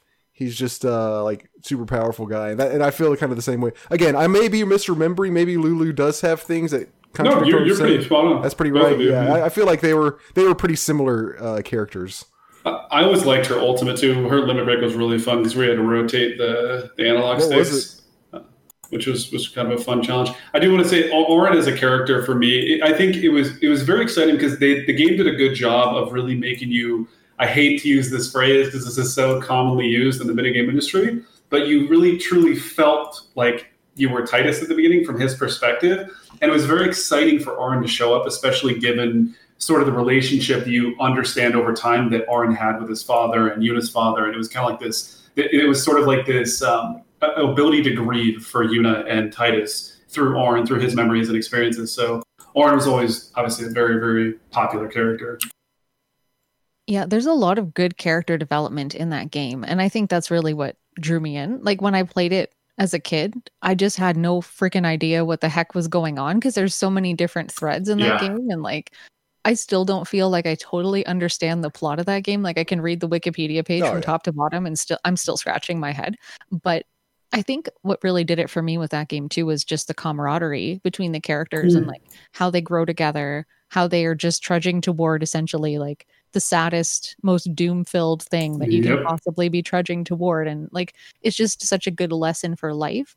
And like at that point in my life too, I was dealing with a lot of like personal grief. Like I had just lost my mom the year prior to that. And like Hmm. it just that game for me just culminated on so many personal points as well. I don't know. It it just really reflected a lot of what I was doing in my life at that time. Hmm. And watching that unfold in characters in different ways, mind you, of course, but seeing those types of feelings expressed in them was really helpful for my own grieving process as well. No, I can see that. I, I do want to say the character that drove me nuts that I really don't like and didn't like in the second one as well was Wakka. I thought Wakka was just this stereotypical, really simple, just oh, he's such an annoying character. He was so predictable. That's what I really didn't like about him. Like when, when there was when a, when an event happened, you could you could pause the game and go, Wakka's going to react one of two ways, and then you run through it and you're like, yep, that was spot on. what? Yeah. What's your? Did you say your favorite character, Jay? Who's yours? Uh, it's tough. I mean, Auron and Tidus are obviously fantastic characters. I always, I mean, their their relationship is so good. I do really like Kimahri though as well. I love his Oh, relationship with. Is it his? I don't know if it's his brothers that he has. The his brothers who broke his horn. Like the, the relationship that he has with his family, I think is very interesting. It's unfortunate we don't get to see a lot of it, but I feel like the amount we do get is very interesting. I was I always wanted to learn more about Kimahri as a character. Yeah, the way I remember it, and again, I don't remember much, but I I remember him being kind of the least developed out of the characters, like Mhm. as far as getting into his backstory and all that kind of stuff. Is that right? I think so, probably because Rikku's one of the other ones. But then Yeah. you know, between Cid, you know, Cid being I think Yuna's uncle, if I'm not mistaken, um, you know, you get that kind of connection with with uh, with Rikku. I think you're spot on with that. I think probably either Wakka or or Kimahri would probably be the most undeveloped. I mean, obviously you get Wakka with his brother and the similarities with Tidus and stuff, but Yeah. I think I didn't like Wakka very much just because he was like the blitzball guy. And I hated oh, blitzball. yeah. And so No. by extension also didn't like Wakka. Nobody likes. Has, does anybody like Blitzball? I think wish it was real.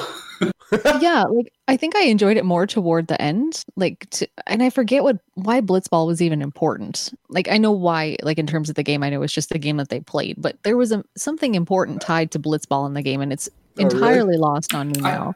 I think it's one of those things. You know, you know, people kind of talk about this year going through COVID. Getting sports back online is really critical for people because it, it creates a distraction. I think the idea of blitzball, and I could be reading into this too much, but if Final Fantasy X was that distraction, right? Because everybody knows. I mean, spoilers, spoilers for Final Fantasy X. If people don't know, every ten years, I think it's every ten years, we go through this cycle where either the end of the world happens or they sacrifice a certain number of people after they go on this very lengthy pilgrimage. And after they go through the cycle, you know, they put up these statues commemorating the people who sacrificed themselves, and then everybody goes on with their lives. And I think Blitzball is one of those things that even when those issues spike up, it creates a distraction for people to try and escape and, you know, all that that goes with it. I End of a good spoilers. Yeah, that's a definitely a good read on it for sure. Yeah, I'll I'll, I'll give you. I'll, I'll I'll fall for that. You're making me want to play it again. And I did want to say as well, HG, um, the story, I have played the game, like I said, a bunch of different times. If you play the game a bunch of times and you talk to everybody in game and you go online and read the Wikipedias, you will still not fully understand that damn story. It is, there is a level of depth to that story. It, like, this, the problem is, It's like Metal Gear Solid. so like much- you can be a, the biggest fan, and you don't have to understand the story, and you probably never will, even if you think you do. Yeah, it, it, there's a lot of history that predates the beginning of Final Fantasy X that helps to tie everything together because there are definitely certain elements that are very convoluted and lose me even after playing it as many times as I have. But yeah, it's it's there, but it's not fully there. I'm definitely glad it's not just me because I've spent a lot of my adult life just thinking, why can't I just understand this? Like, it's not that bad. But talking to you folks, it, it makes me feel a lot better because obviously I'm not alone in that. No, there are threads and threads and threads, and I will tell you where it's because they're doing they're re they're doing another installment of Final Fantasy X uh, that is in progress right now. There is actually a demo that is available. to a 30, 30 minute video, um, and you play from the perspective of Auron's daughter, and you play. I forget who the other character is. You play as Auron's daughter alongside, I think, a new uh, a new character arc. And the story that goes around it is absolutely obscene and terrible. One of the key pieces of it is that Tidus gets brought back to life. By the way, spoilers, spoilers, spoilers. Tidus gets brought back to life only to then die via a blitzball that has a grenade in it that hits him in the back of the head and blows his head up. Are you freaking joking? Uh, here, I'll send you. A, I'm going to show you a picture right now. Uh, Just the only prove it. reason I know that is because you showed me the video or like the meme or whatever of it. Can I just say my eyes rolled harder than I think they've ever rolled. It's awful. Why do they do this? I wonder, just- like, based on all the things I've heard about this game, like, I wonder if whoever w- was like in like the director of the game just purposefully was trying to see how ridiculous they could make it as opposed, you know, in contrast to the to the first one to ten. good lord though, like a grenade ball to the back of the head to end the life of one of the most tragic Right. characters in video games. Like, okay. Click the link I, ju- I just I just put in chat. Time. That'll- That, that is all you need to see. The a tale as No. old as time. Oh, are you jo- That's not working for me. awful. That's not actually part of the game, I hope. It, it- apparently it is. Apparently it's part of the new one. I, I don't know what. So the, their idea was the whole intention of it was is that Tidus is not meant to be alive. So no matter what, he has to die. And then it's like this very depressing story around Yuna trying to accept the fact that no matter what, Tidus can't come back. Blah blah blah.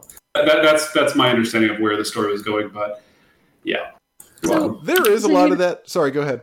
I was just gonna say, so you know, like that heartfelt speech that she makes at the end, spoilers. yeah. And like this is what they bring him back as. Like, Yep. Kind of a meme, right? Jeez. I'm sorry. I'm just very irked by that. If you know what's funny, you'd be even more irked if I told you the premise of the second one. But save that for another time. Hmm.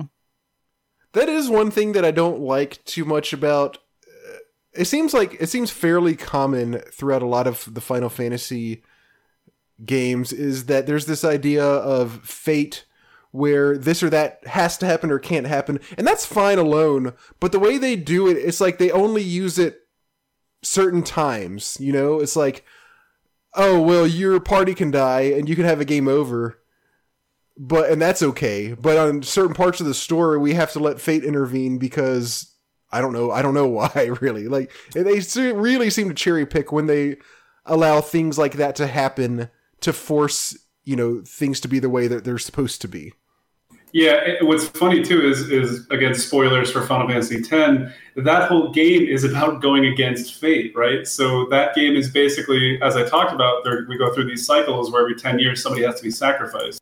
Well, in Final Fantasy X, again, spoilers, spoilers. The sacrifice, the sacrificial lamb is Yuna. And when Tidus finds this out, it's obviously that that to me, by the way, is the most memorable moment of that game. Is when Tidus finds out of what it, what's actually been happening.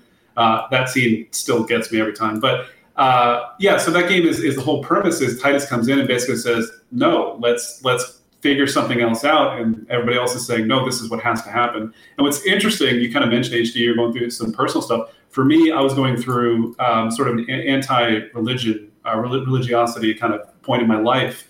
And that game for me aligned very well with that because obviously the message was, you know, kind of go against the church, go against what what has been historically accepted.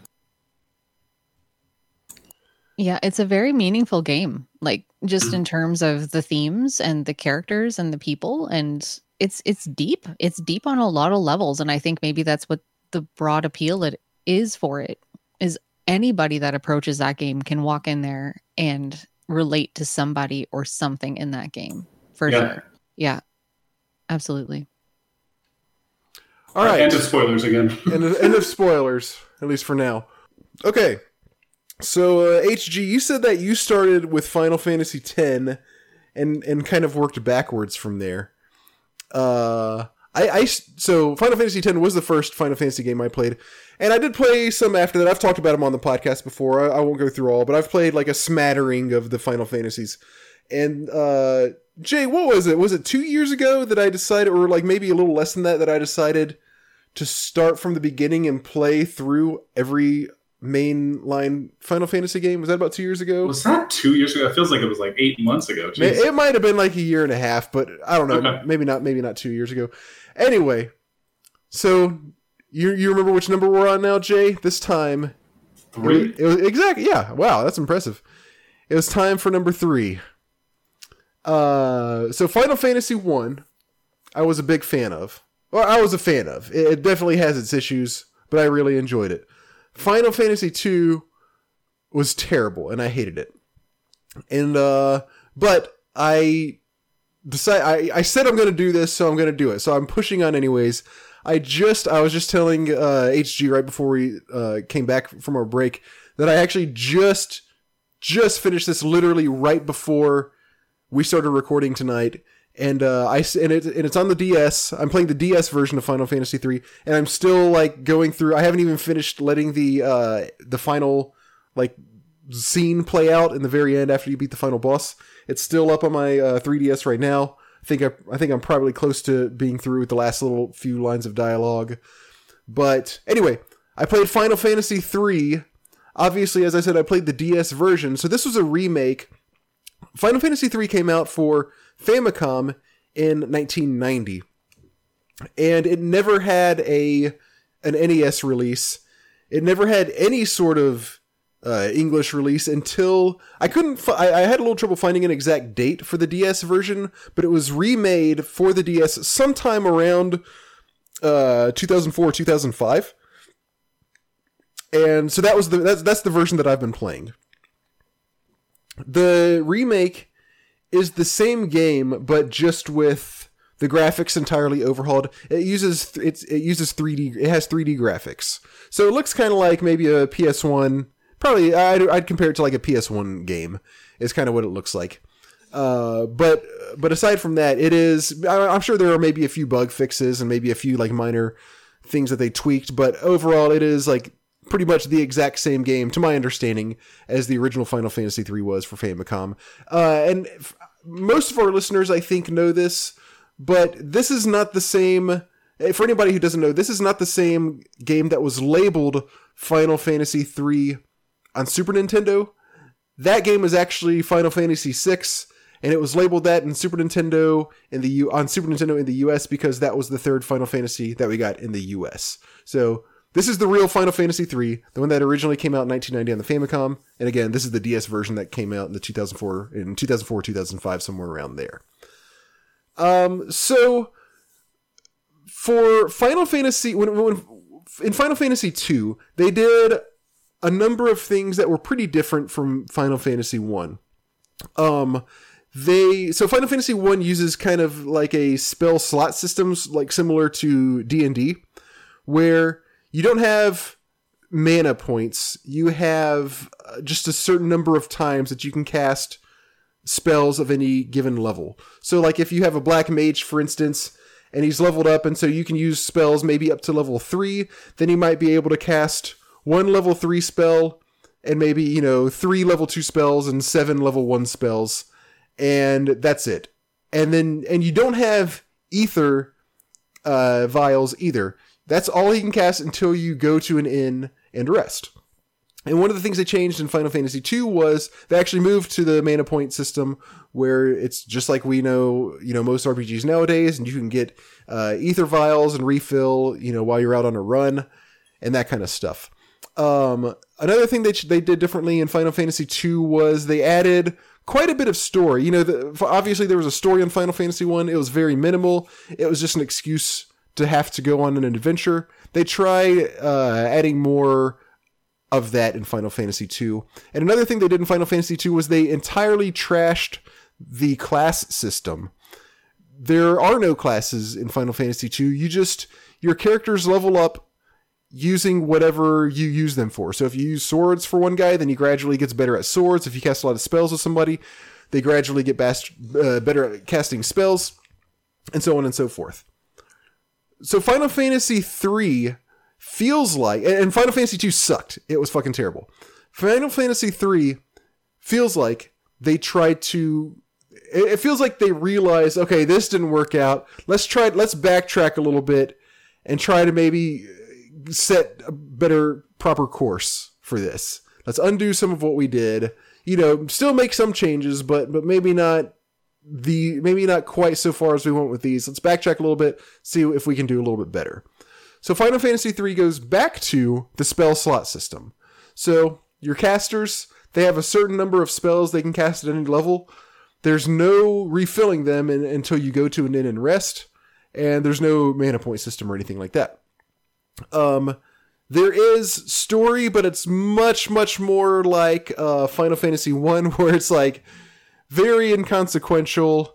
It's just a, a, string of oh, we gotta now we gotta go to this cave to get this magic stone, so we can go to this other cave and get another magic stone and, and all this kind of stuff. Um, and uh, and they, they they did go back to a class system, although in this one it's they call it a job system, but it's really just changeable classes. So you, you guys correct me if if you feel differently, but I, when I hear job system, I think of like Final Fantasy Tactics, where you have uh where job is kind of like a secondary class almost. Um, is that kind of what you guys think of job system as? That's where my head would go. Yeah. Okay. So that yeah, that's what I think of. In this game, it really just means class, but you can change classes basically anytime you want. There is um you do get a penalty for changing. I, I think it's like when you change classes, then I forgot exactly what it is, but your spell slots don't refill, and you have to wait a certain number of t- like turn like of, of battles for them to for them to fill up, or something like that. I don't remember. I, I, I, couldn't actually tell exactly what was going on if I changed, but if you change classes and then if you change jobs, excuse me, and then rest, then everything's good to, good to go. So you do have a lot of flexibility, and there are a lot of classes that you unlock by the end of the game. You unlock classes. Um, oh yeah, another thing that was different about typical job systems is usually I also think of job systems as you get good at you know you level up a certain you know quote unquote job enough, and that kind of branches off and lets you unlock further jobs. This one isn't quite like that. This is every time you get to a certain part of the game, like maybe you beat a boss or something, you unlock certain jobs from from like doing that part of the story. And they're not at all related to what your characters have been using. It's purely like oh i beat this boss now i can get this or that job. Um another thing final fantasy 2 did that i forgot to mention was they had like the rotating fourth character where you have so it's four part four person party. Three of your characters are the same all the time but then the fourth character like keeps switching in and out throughout the game and that's one that you have a little bit i really don't like that. Yeah I, I, I don't i didn't really like it either. It's you obviously have less flexibility with them because you're using them for you less, don't care yeah you right? don't care. You're using them for a less amount of time and so they come kind of pre-made in some some sort of class typically. And uh, and another thing that sucks about them is usually they'd be wearing good gear because obviously you want your guys to have good gear but then when they leave the party they take the gear with them and you can just never Ooh. get that back unless you know unless you're following your guide or something which would typically say hey this person's about to leave your party make sure you like unequip everything from them which just yep. is, it just feels weird um, this does away with that entirely so you got your four guys they're uh, with you you know for, throughout the whole game and you can basically it's it's it's you know you do pick their jobs and classes, but you're very flexible as far as getting to change out those jobs throughout the game. So that's fine. Um, the uh, thing about Final Fantasy III is they they backtracked, as I said, tried to kind of set a better course for this one, and it still didn't work out. The game is absolutely terrible. Um, and it's terrible in a different way from Final Fantasy II. This one is is terrible in a way that really made me angry wow. about how bad it feels. Uh, it feels like the people that made this game hate the people who are going to be playing this game. wow. It is about well, okay, my final time on this was between 35 and 40 hours. so it's fucking long for an NES game, first off. But so much of the game is just tedious, even more so than early RPGs of this time, even more so than Final Fantasy 1, probably roughly about the same as Final Fantasy 2, just super boring battles where you're going to be using the same attacks from every single character every single round but it just goes on longer. I think Final Fantasy 1 for me got away with that because I think it got away with it for a couple reasons. One, yeah, the game was long. It was it's about 20 hours, but but it's but that's a lot different from 35 to 40 hours. And I do think that I would have been a little bit more forgiving maybe if it was if I was playing the original Famicom version because I just like 8-bit sprites better than I like PS1 era, you know, 3D graphics. Um or you know, in this case DS era 3D graphics. I really just enjoy looking at the art that those people made using such limitations. I just really, really like it. So I think that's part of that's not an excuse for this game or for for Final Fantasy One, but I do think that's why I like Final Fantasy One. A lot of it was just like, oh, these this game really looks cool. I just really enjoy the way this looks. So this didn't have it for me. But worse than that is again, it takes so long to finish, but also it is so grindy. I had never really I've heard of games where you have to really grind to, you know, to, to, to complete them. I've never really experienced that until now, and I cannot imagine a game being more egregiously bad in that uh, department than this game. I so there were several times in the middle of the game where I had to grind for 30 minutes to an hour to be able to get to be able to finally be good enough, be powerful enough to beat, you know, a boss that I was at. That's and and you know, arguably you could say, "Oh, well, you should have been using this or that this or that class or job instead."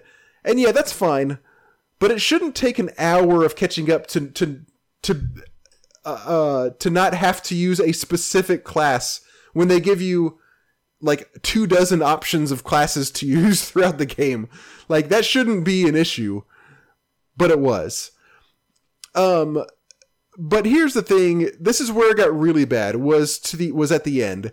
And throughout when I was playing this whole game, it was so boring, so tedious all the way through, especially when I had to just stop and mindlessly grind mobs. I was I kept asking myself as I was playing it, which do I dislike more, this or Final Fantasy II? Because they were really, really neck and neck, and I don't know why, but I just had to like decide which one I liked, which one I liked the least. And I kept going back and forth. I was like, you know, this game is so boring. Final Fantasy II, it had a lot of bad things, but it just didn't hit me this bad. Maybe I like Final Fantasy II a little bit better. And then once I got like a little farther at some points, I was like, well, you know, this does have the job system. There's a lot of flexibility on how you can build your characters. And there you know there's some cool stuff. It's got it's got cool summons. Maybe i like maybe this one has a little bit of an edge even though i still hate the damn game. But then i got to the final uh like run of bosses on the game. The the last point that you can save the game before the final boss is a good hour away from the final boss. Oof. and it includes um two entire dungeons uh and amidst those and within those dungeons there are five boss battles before the before the final boss. Okay? Plus a long ass cutscene after the first of these bosses or no right before the first of these bosses so it is so long from the again the last time you can save it until you get to the final boss. Um, I will say to the game's credit that at least after each boss, it does refill all your health and all your spell slots. So you don't have to worry about that in the sense of conserving everything from, from boss to boss. But the main issue is it takes so fucking long to get there from the last point where you can save. And so the first time I went through it, I got to I got through all the bosses and everything, all the all the like you know tedious regular encounter battles. Got to the final boss, and I died, of course. Now, I didn't just get beaten by the final boss. I got beaten, but keep in mind I had spent probably roughly an hour. Let's let's say let's say uh, maybe an hour to an hour and a half of. I'd say maybe an hour and a half to two hours of of grinding, along with playing against you know all the regular bosses before this. So I had already grinded quite a bit. On top of that, I did every optional boss, every optional mini boss. I got every, I was following a guide, so I got every good piece of gear that's hidden or whatever. A lot of there's this one part where there are like five pieces of really good gear, and you have to fight a, a mini like a mini boss to get all of like for each one of them. I fought all of those, so I had all of this XP from fighting all of these optional bosses. I got all of the optional summons, which first off are powerful summons themselves. Second off, you have to, as is the case with the you know the as is Final Fantasy tradition, you have to beat the summon before you can get it. So I got all the XP from beating these summon bosses to get these summons, and I still lost to the final boss. so, um, I load up my save again, and I go through all this bullshit. You know, it takes about again an hour, maybe a little bit more, to get to the final boss. Now, in the very last dungeon, the way you get to the final boss is there are four bosses in this dungeon before the final boss. And I told you there's five. There is another one like in the previous dungeon before you get here, and you know from the last points you can save. But right before you fight the final boss, there are four little boss. There are four other bosses that you have to fight in this dungeon before you fight the final, final boss. Now, I wasn't really. I was just kind of mindlessly going through it while I was doing other things because I was so sick of the game at this point. And evidently, you can actually access the final boss before beating these four bosses that come before him because it's all kind of this one room. There's these branching paths. You go this way to fight one boss, you go this way to fight another, and then you go to the center. There's this glowing circle in the center that you go to get to the last boss, which is called uh, Cloud of Darkness. And I guess I wasn't paying good enough attention and ba- and and didn't beat all of the four bosses before I went to the final boss. If you do that, there's a move that the boss has that just insta kills your entire party. What? Why would it let you do that? like, just don't let me go there if that's what you're gonna do. if that, if you're just gonna kill me and erase the past hour of my life, just don't let me do that. Like, I don't think that's that much to ask. This is Kingdom Hearts all over again. Ah, uh, this is worse, I think. Whoa. Are yeah, sure? I know, I know, big, big words, but I think it's worse. Um, holy shit! So finally, I, I, th- and this is over the course of a couple of days. I didn't do this all in one day. I, I don't have that much patience, not nearly that much. So I did it again, and uh, this time I made sure not only to fight all of, make sure I fought all of the bosses beforehand, but I spent a lot of time in this final area leveling up my guys before going to the final boss. I spent probably a good maybe 30 extra minutes, maybe more. You know, it was more than that because I sp- because after I lost the first time, I was like, "Oh, okay, I need to level more." I spent about an hour in one of the dungeons just leveling up my guys.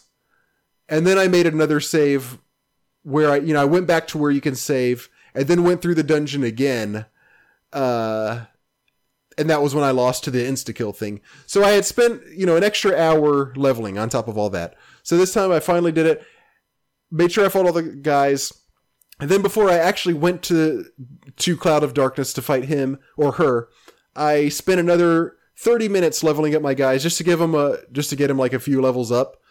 So I'd have the extra. Mostly, it's the extra HP is what you need because she has this attack that does shitloads of damage to everybody. I fucking lost it again. No. I was. It's probably the angriest I've ever been at a video game. I was like doing all doing like I was like this isn't enough. Is this not enough for you? just for just to give me the satisfaction of beating this boss. So somehow I had the willpower to try again. And I did make one tweak to my party. One thing that I again, and maybe this is partly on me. I was using a red mage, which is pretty good for most of the game, but I should have switched him to a uh, devout, which is kind of like a super, super powerful white mage at the very end. I, I should have done that, but at the same time, me not doing me not doing that should have been counteracted by the extra hour and a half I spent leveling all my guys. So I'm not letting them off the hook for that. But uh, so I went back again, changed him to this devout job, then spent another hour, probably another hour and a half, just leveling my guys. So at this point, I've spent probably throughout the course of the game more than three hours just grinding to level up my characters. And then finally, on this fourth try at the final boss, I finally beat her. Nice. And it was still actually a little bit there. It, okay, the battle itself wasn't close, but there were times where I was like, "Holy shit! If I don't get this mass heal off before she attacks me this round, I'm in serious fucking trouble." And there, wa- I did lose one character at one point, but luckily I was able to bring her back to life because she was my big damage dealer. And uh, yeah, like it still wasn't easy, even after all that. But I finally did beat it, and uh, and as I said, I'm like, s- I haven't even finished watching the ending because I just I finished it right before, like just before we uh we started recording tonight. But uh, that pretty much sealed the deal for me. This is definitely the worst Final Fantasy game I've played. It, it, it, it like my experience from this combined with Final Fantasy 2 even though I know 4 is supposed to be really good, I'm really to have to just wait a little while before I move on to it. Ouch. Um, I'm still planning on going through all of them like I said I was going to, but I am just to need a little break this time. Uh, cuz this has been so I've been playing this for quite a while off and on because it's so bad I just couldn't stick with it. But I've really really like kind of once I got close to the end in the past week was when I really sort of hunkered down and got to it. And uh it has been one of the most unpleasant experiences I've ever had playing a video game. I'm so sorry. Don't be. It's it's good that he needs to go through this. As we talked about before, video games have different different meanings for everybody, and this is how Robert exercises anger. Thank you, HG. I appreciate the consolation. I do Um, have I have a question actually. Yeah. Just to add insult to injury as you're going back fighting these four bosses, going back to this final boss, that cutscene that you mentioned. Mhm. It's not skippable, is it? Oh no, no, no, no. no, hell no, definitely not. okay. Yeah, just rubbing salt in the the wound. I, I understand. Sometimes you have to do that. oh god. Yeah, I'm- I'm, I haven't played 3 yet. So I'm I actually got uh, a reproduction copy of it so I could play it on an NES. So I'm hoping that cool. maybe that might like play into what you were saying earlier about having the proper aesthetic played on the correct type of system for the time. Like I can see hammering away at something that seems so primitive on something that doesn't look primitive being annoying. So I I totally can get in on your level there. Yeah, and and again, to me, like the, I, and I don't, I really honestly don't mean this just as a purist, like oh, games were better in the good old days type. Like that, kind of that really annoys me when people do that. But to me, there really was like on like in Final Fantasy One, for instance, you can really see the care that they took creating the sprites for all the monsters, for the characters, for everything in the game. Um and to me when I play this one, which again, eh, the best way I can describe it is it's kind of vaguely like it's of course it's 3D. It looks like maybe something out of the PS1 era. Um it looks much less like people creating 8-bit pieces of little tiny pieces of art and it looks more like they just put assets together and are like yeah here's a 3d character he's got a sword and a shield and again that's just me personally um but it it it, it loses all the art for me personally and so that that's why i think final fantasy 1 I, I did enjoy it as much as i did because it has that of course for all its flaws, it had that, and this one, for all its flaws, didn't have anything to save it. Right.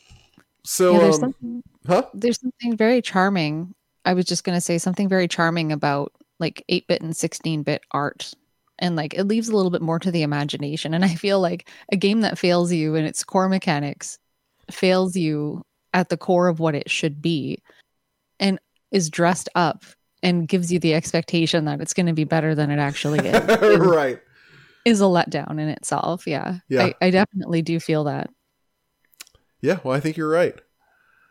So uh, yeah, that was a pretty uh pretty damn frustrating experience for me, and um, I'm glad that I finally finished it and I get to move on to better Final Fantasy games. But it's gonna, but I'm gonna have to take a little break. So we'll see. I'm thinking, I think that the next RPG I might play, I've really been wanting to play Dragon Warrior, um, the NES game. I think that might be my next RPG. I was kind of this is these are very very different uh, especially after i shit talked like playstation games. But i was thinking about maybe playing uh, parasite eve also. Ooh, is that ps1 or ps2 PS1, I PS1. think for one and two. Yeah. okay. I was kind of Very unique series. yeah it's always seemed kind of cool to me even though i really don't know anything about it. But it kind of came down to those two. I think i'm gonna go with the dragon warrior maybe. In- In in my mind, Parasite Eve feels very similar to um, Dino Crisis. I always put those two together in my mind. i haven't played either of them so uh Fun games. cool Do you know which version of Dragon Warrior you're going to play? Probably NES. yeah yeah I, th- I think i was just gonna do just just the base nes version Okay. Interesting. All right. I um, think she's judging you. no, I don't think it's it's not coming from a place of judgment. It's more, I guess, from my experience as someone who loves grinding in RPGs. Um, I've tried the NES version twice and haven't been able to finish it because of how much you do have to grind. Oh, no. Like I don't I don't think it's like a spoiler. Robert's like, never mind, I changed my mind. But just to hear like someone like you who just said I hated grinding, it was awful. I had to do it. You're gonna have to grind a lot, and there's other Uh, versions, other versions of Dragon Warrior that are a lot more balanced that you might maybe consider looking into. I think there's like a, a Game Boy Color version. There might have been one released for the Super Famicom that you could play with a translation patch.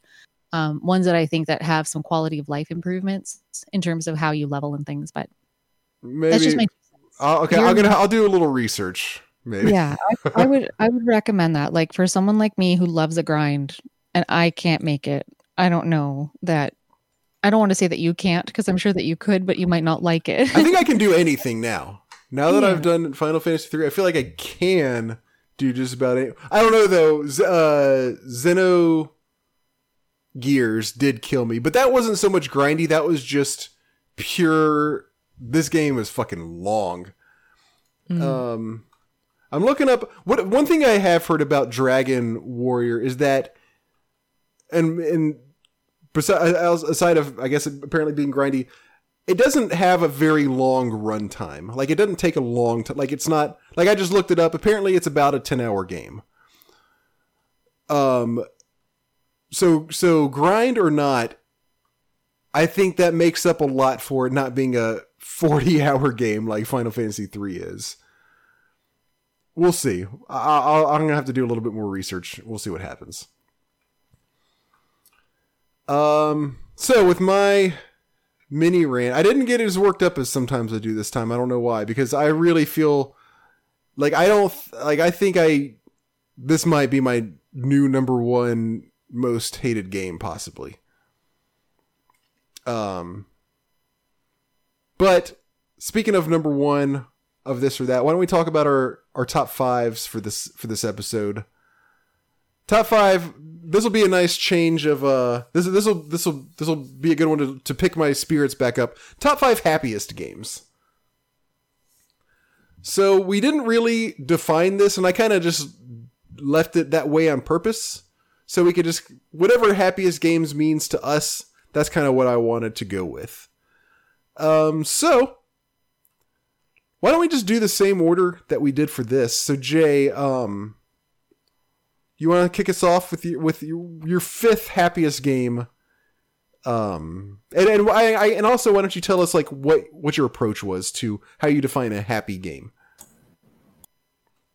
Sure. Um, so I was looking at the perspective of the game. Generally, I was thinking. I feel like the music is is is one of the primary drivers for this specific top five. I felt like having you know happy music or music that's very positive sounding generally creates a, a, a more positive experience for me. So uh, not that that was the sole thing for me, but I think it was a big proponent of my decision. So with that being said, uh, my number five is Super Mario, specifically Super Mario Sunshine. I feel like with the aesthetics that go into that game, the overall music, and the playful story that goes with it, um, it's one of the games that I can I really just enjoy. It's very relaxing, very low stress, and just all in all, just a, a good time. Cool. All right, HG, what's your fifth happiest game on your list? This might seem a little bit weird, but for me, I actually chose Seaman for the Sega Dreamcast. okay. And it was just like my definition for my happy happy time games was mostly like happy themes, things that make you feel happy Mhm. uh, in terms of maybe a sense of community or a sense of doing good in the world and the games themselves. So in Seaman, obviously, you're caring for a, a, a seaman. And what's great about it is it kind of like I don't know if you folks have played it, but essentially you end up potentially being able to befriend this fish man. And I feel like that really fostered a lot of positive feelings in me when I played through it anyways. And and just like being a caretaker, but having a relationship with a, a pet, if you want to put it that way, that you would never be able to have in real life. And it's very introspective and you get to like talk to this fish and talk about yourself and like get to know them it was a really happy time. I thought it was really well done, despite all of like the dying that occasionally happens in it too. Like as your as your guy kind of evolves and stuff, there's some some tragedies, but at the end of the day, you still get to maintain your friendship with that that core being that you started out with at the beginning. That's awesome. That's a good one. My fifth one, and I actually have one on here. I'll save it for the end. I'm I'm certain it would be on my list, but I never actually played it, so I so I can't say hundred percent sure. So I'm gonna leave it off. I'll get that one to that one later. But for my number five, I'm gonna go with Bubble Bobble. And I think that's mostly because of just kind of the so the way I approached this list was like just kind of carefree games, games that are like you know maybe like not necessarily that that nothing is at stake. Like maybe there is something at stake but that the characters in the game act happy the whole time and they're they kind of don't worry. Or or just the game itself. Maybe there isn't anything at stake. Just like the feel of the game in general. I think maybe however ha- however they created that carefree feeling whether it's the characters themselves or just it being like oh there's nothing really much going on. For me bubble bobble it's just you're these happy little dinosaurs you're bouncing around. Yeah there's bad guys but you're just going to trap them in bubbles and, and pop them or whatever and then you're going to pick up like a bunch of fruit and like little various things along the way. And all it is is you going from level to level just kind of doing the same thing popping popping bad guys and and picking up fruit and and listening to happy to happy music along the way The one song. the one song yeah yeah maybe they could have done a little in the in the realm of variety there but uh but that one song is a happy little song It's great. I love it. I never get tired of it, honestly. oh no it's it's i i do agree it's it's uh as repetitive as it is it doesn't really bother me because i because i like it all right jay what's your number fourth happiest game Um, my number four, a little bit of an odd one. Uh, Parappa the Rapper. Uh, PS PS Oh, that's One. good. I played this game. I think I actually played this for the podcast not super long ago. Um, the It's it's kind of weird because it is kind of it, it is a little bit dark in tone at times, but I feel like the overall sort of feeling you get from from playing it is very fun and, and kind of uh, to your point, casual. You know, it's very DDR-esque where you have certain inputs you need to do in order to be successful. And I've always always found that kind of relaxing and uh, a simple kind of pleasure to go through. Cool Can I? I've just never actually been able to make it out of level four. I don't want to spoil what level four is in Parappa the Rapper, but it's like my life's mission to oh, actually you- get out of that level. you can spoil it what is it i don't remember It's the it's the toilet level. I'm pretty sure where you're in line and you go on a date. oh yeah And then if you lose, you, you get like that whole cutscene with like a rocket taking off in your intestine. It just it cracked me up so much. And I've never been able to actually get into that bathroom. It's like my life's mission, I swear. I need to actually do that one of these days. All I remember, and I don't even remember what the song is, but I just remember this. I, I do remember that the song is just absurd on that part of the. Well, it is to be fair on every single level of the game, but uh, I think, I think it might be level five actually. I think that's what I'm thinking of. Yeah, sorry. I just didn't want to mislead anybody. I think it's level five. But yeah, the chicken one is funny too. The chicken that's cooking. The cooking. oh one. yeah, every pretty much all the songs on the game on that game are are, are killer for for their absurdity. for sure. I'm sorry. I'm a very much a, a detractor of attention here. I apologize. Oh no, so No, are no. we. Don't worry about that. We do that constantly. Mm. So uh, okay, what's your number four? I picked Kirby's Dream Land for Game Boy. Ah, Oh, good good one. one. Yeah, and it's a, a lot harder. I feel like some people play it and they're like, "Oh, this is easy." I struggle with Kirby's Dream Land. Oh, really? But like the whole aesthetic of it, I know it's like not colorized and all that because it's on Game Boy, but there's something about the cuteness of that game that just brings me a lot of joy. It's not one I had growing up either. I've only played it as an adult and I just love the themes in it and yeah, it's it's a hard battle for me, but I there's something about it that I just really do enjoy and it makes me very happy to play it. A hard battle coming from the person who could beat Mike Tyson. True. Maybe my gaming skills have improved slightly since I played it last, but the last time I played it, I had a heck of a time actually making it through. There's something about that last boss that I hate. I don't know what it is. I I can't get the hang of it and it takes me a billion lives and I've game overed there before.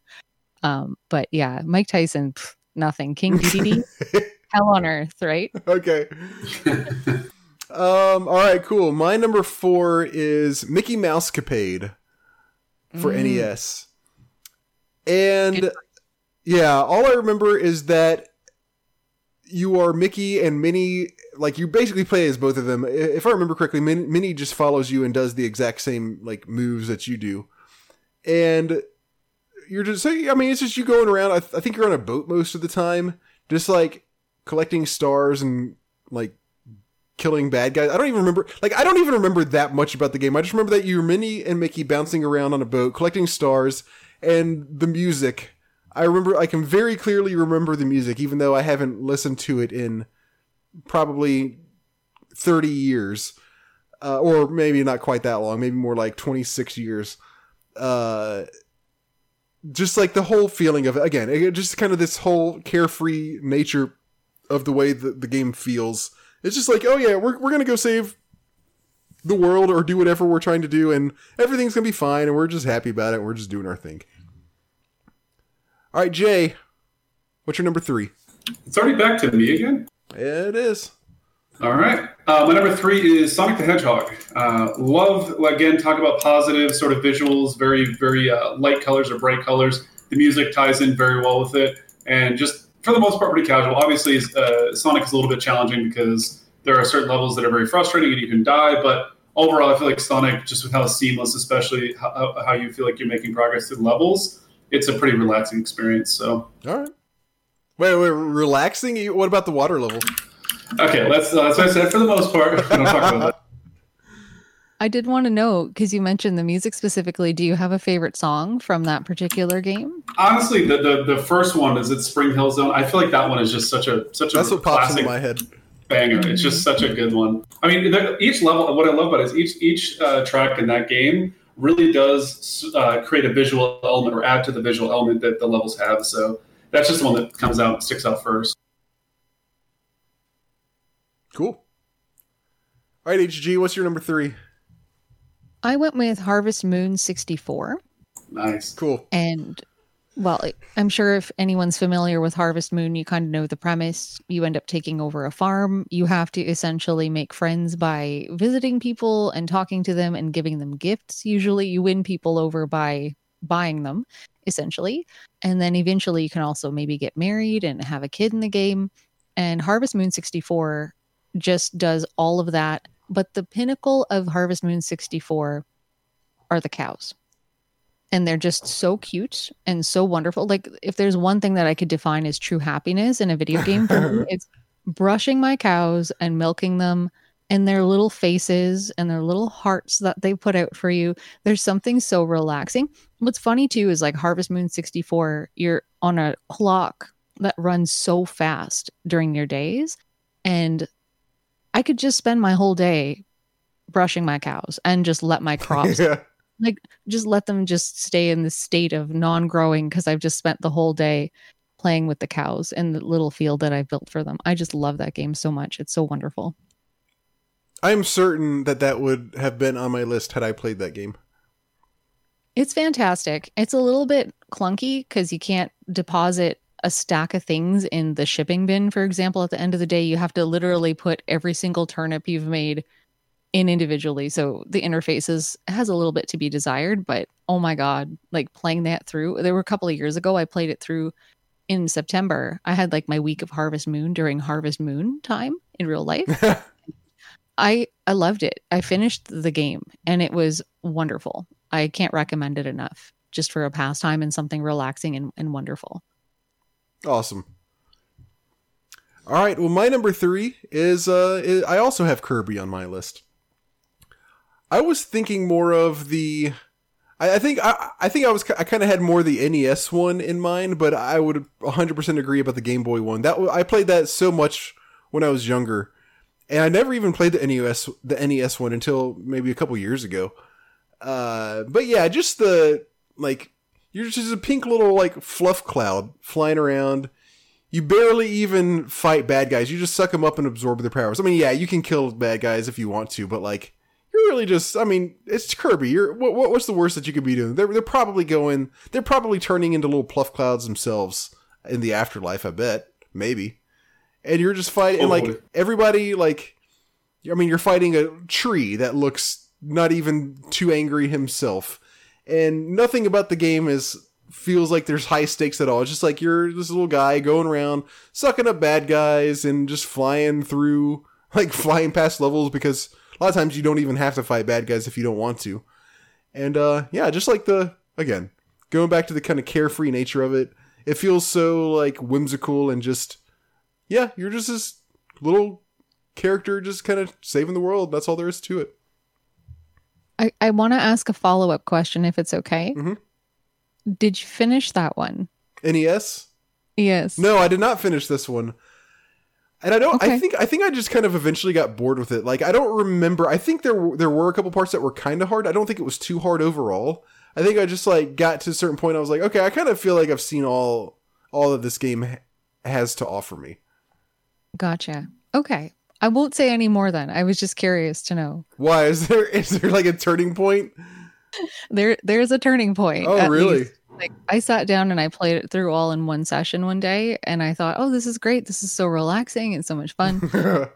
and then oh my god, like the ending part turns everything on its head and it just transforms into what I got stuck on for probably about maybe an hour. If my total playtime was about three hours or so, I got stuck in that last stage for maybe not quite an hour, maybe like half an hour of just having to repeat the same process wow. over and over. It gets a little dark. I'm not gonna lie. really? yeah, like at Oh my least in my opinion. Like, feel free to disagree. Um, if you if you've played it, But- that's that's awesome. Okay, I might have to try this out just to see. Now I'm really interested. yeah. Okay. Uh, Jay, back to you for number two. All right, hear me out. Okay. Number two is Pikmin. Now, uh, as you kind of talked about, you were talking about is whoa. Pi- Pikmin. Pikmin has some dark elements to it. Obviously, I understand that, but I will say for me, Pikmin is a very uh, fun game to play. It's very enjoyable. The Pikmin are obviously super adorable and interacting with them, especially at the early stages, is very fun. Um, also, watching the Pikmin work together as a single unit to move very large objects and to help you progress through the game is super cool and super cute. So I think it all, for the most part, is a happy game. Obviously, there are some challenges, especially when you lose Pikmin, but Yeah, and you We'll- hear them we'll scream while they're dying. Yeah, yeah, I know, I know. Trust me. But I still feel like it's a it's a fun game. And after my last playthrough, the first one, I feel like it is It, a once you sort of understand the main mechanics of the game, it is relatively relatively relaxing. There are some challenging aspects of it, especially when you get down to the end of the day and the timer starts, and that's that can be pretty stressful. But overall, I feel like the game is, is pretty darn fun. All right, I'll I'll let you have that opinion. Okay, HG, what's your number two? I went with Curse of Monkey Island. Ooh, for- that's cool. Yeah, I find like the game is kind of serious overall, but the overtones of it are so funny. That game is Right. just full of such interesting humor and funny characters. Like Murray the Demonic Skull is probably one of my favorite video game characters Uh-huh. ever. Uh, Wally crying in the beginning and, and later on in the game, like his his whimpering just cracks me right up. I don't know. There's, just, there's something about it, like the art style, the jokes, the humor, the whole thing, like how you solve puzzles sometimes too. I just there's so much happy stuff. Uh, but yeah, so point and click adventures I love. This one is probably one of my favorites just for that reason. That's awesome. I didn't even consider the like the Monkey Monkey Island is my favorite series ever, and uh but I didn't even consider those for this. But th- th- yeah, you, you make a good you make a good point with that one. Thank you. All right, my number two is Super Fantasy Zone. This was on Sega Genesis. I'm sure it might have been on the uh, on the uh the um Master System. Yes, thank you. I always get con- because the um the Master System and what was the uh in the Mega Drive. It's like a running joke. I always on this show on this podcast. I always fucking get them confused. But um yes, there. I wouldn't be surprised if there was a version on like the Master System or I bet there were other versions on other things. But Super Fantasy Zone on Sega Genesis is just a it's it's it's hilarious because it's the happiest little pastel game, but it's a shoot 'em up, and you're just fly like just look this game up if you if you if you're unfamiliar with it.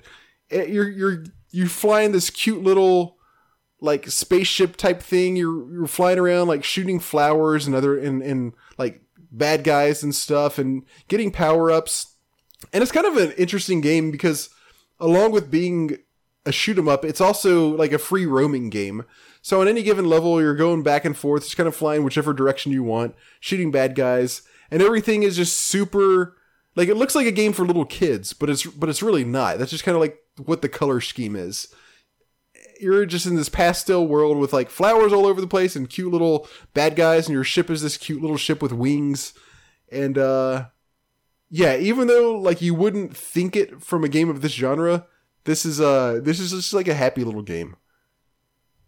It's like the Hello Kitty of shoot 'em ups.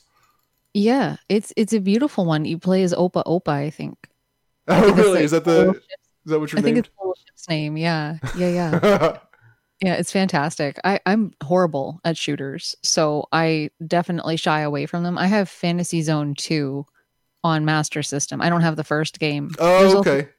Fantasy Zone Maze or something like that, or something like that. Really? Um, but yeah, I agree wholeheartedly. Like the graphics and everything, just yeah, spot on choice. I love it. awesome. All right, Jay, what's your number one happiest game in the entire world? Uh, no surprise here. I, th- I feel like Animal Crossing, the original one for GameCube, really fits this this uh, specific top five very very well. I mean, the original, I almost said original Final Fantasy. The original uh, Animal Crossing, you could spend the entire day doing absolutely nothing and still have a lot of fun with it. You could be running errands for your villagers. You could be fishing for money. You could be, you know, interacting with different town members or building things. Obviously, it doesn't have as much customization and some of the added items that came in with the, the newest edition, but playing the original Animal Crossing, I played a lot of the weekends and would spend many, many hours doing it and just had a blast doing it while feeling extremely relaxed. That is a very good one, and this is the one that I said I that I was going to say at the end, and I was waiting because I, I was I I assumed it was probably on somebody's list. Yeah. I'm certain that this would have been on my list if if I had played it, but I hadn't played any Animal Crossing until the most recent one. All right, good one. HG, you're up next. All right, I chose Ultima 4: Quest of the Avatar. Really? my number one happiest game. It's the only game that I've ever played where you're not fighting something evil and you're just going around the world doing good stuff. and trying to become a beacon of hope for people that have been ravaged by war and terrorized for generations past.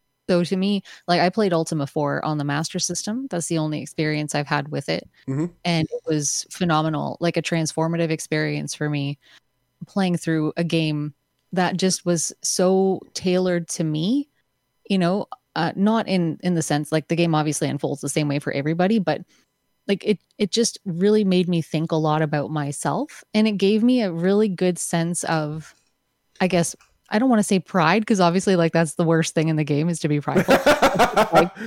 like my ability to fulfill the needs of others, become a good person, solve the problems of a, a troubled world, like all of those things together just created a sense of happiness and like self-fulfillment that I don't really get from any other game that I've ever played. So it's it's a pretty special game for me, for sure.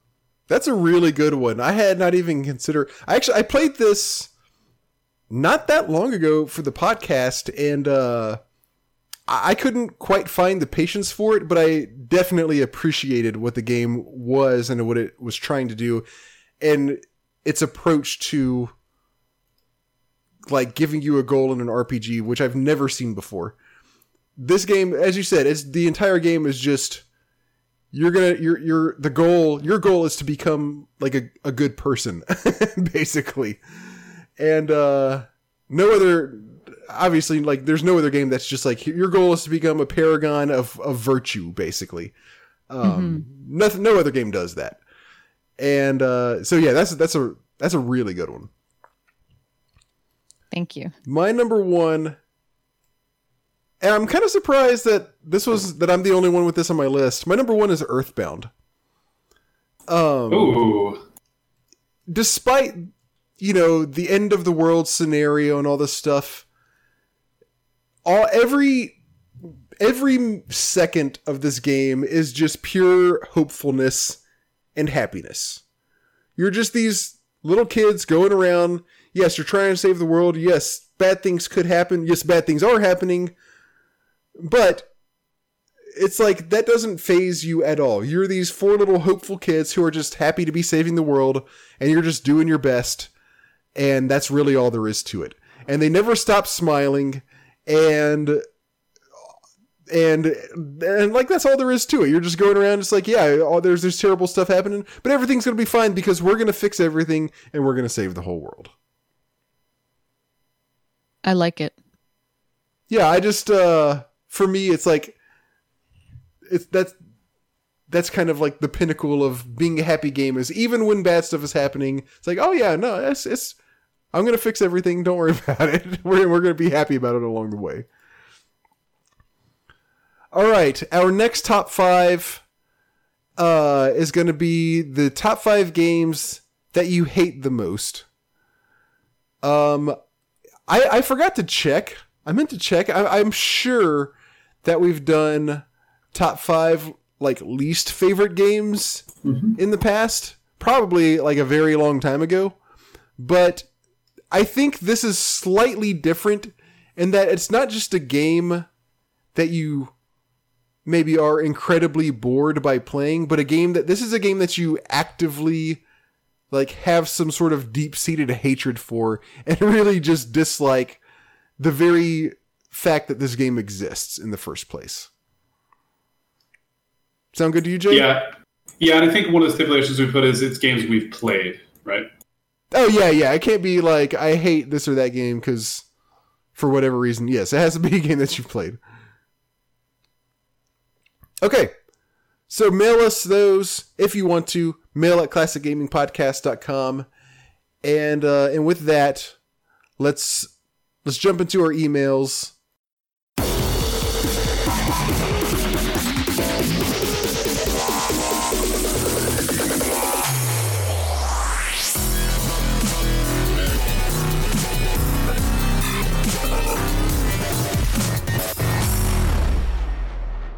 Let's talk quickly, Jay. Uh, let's talk real quick about uh, our approach to emails. So we're basically we're not doing much different. Um, I, I guess I'll, I'll I'll explain what, what's going on. Jay, you correct me, or if you have any extra input, please add it in. But um, we might.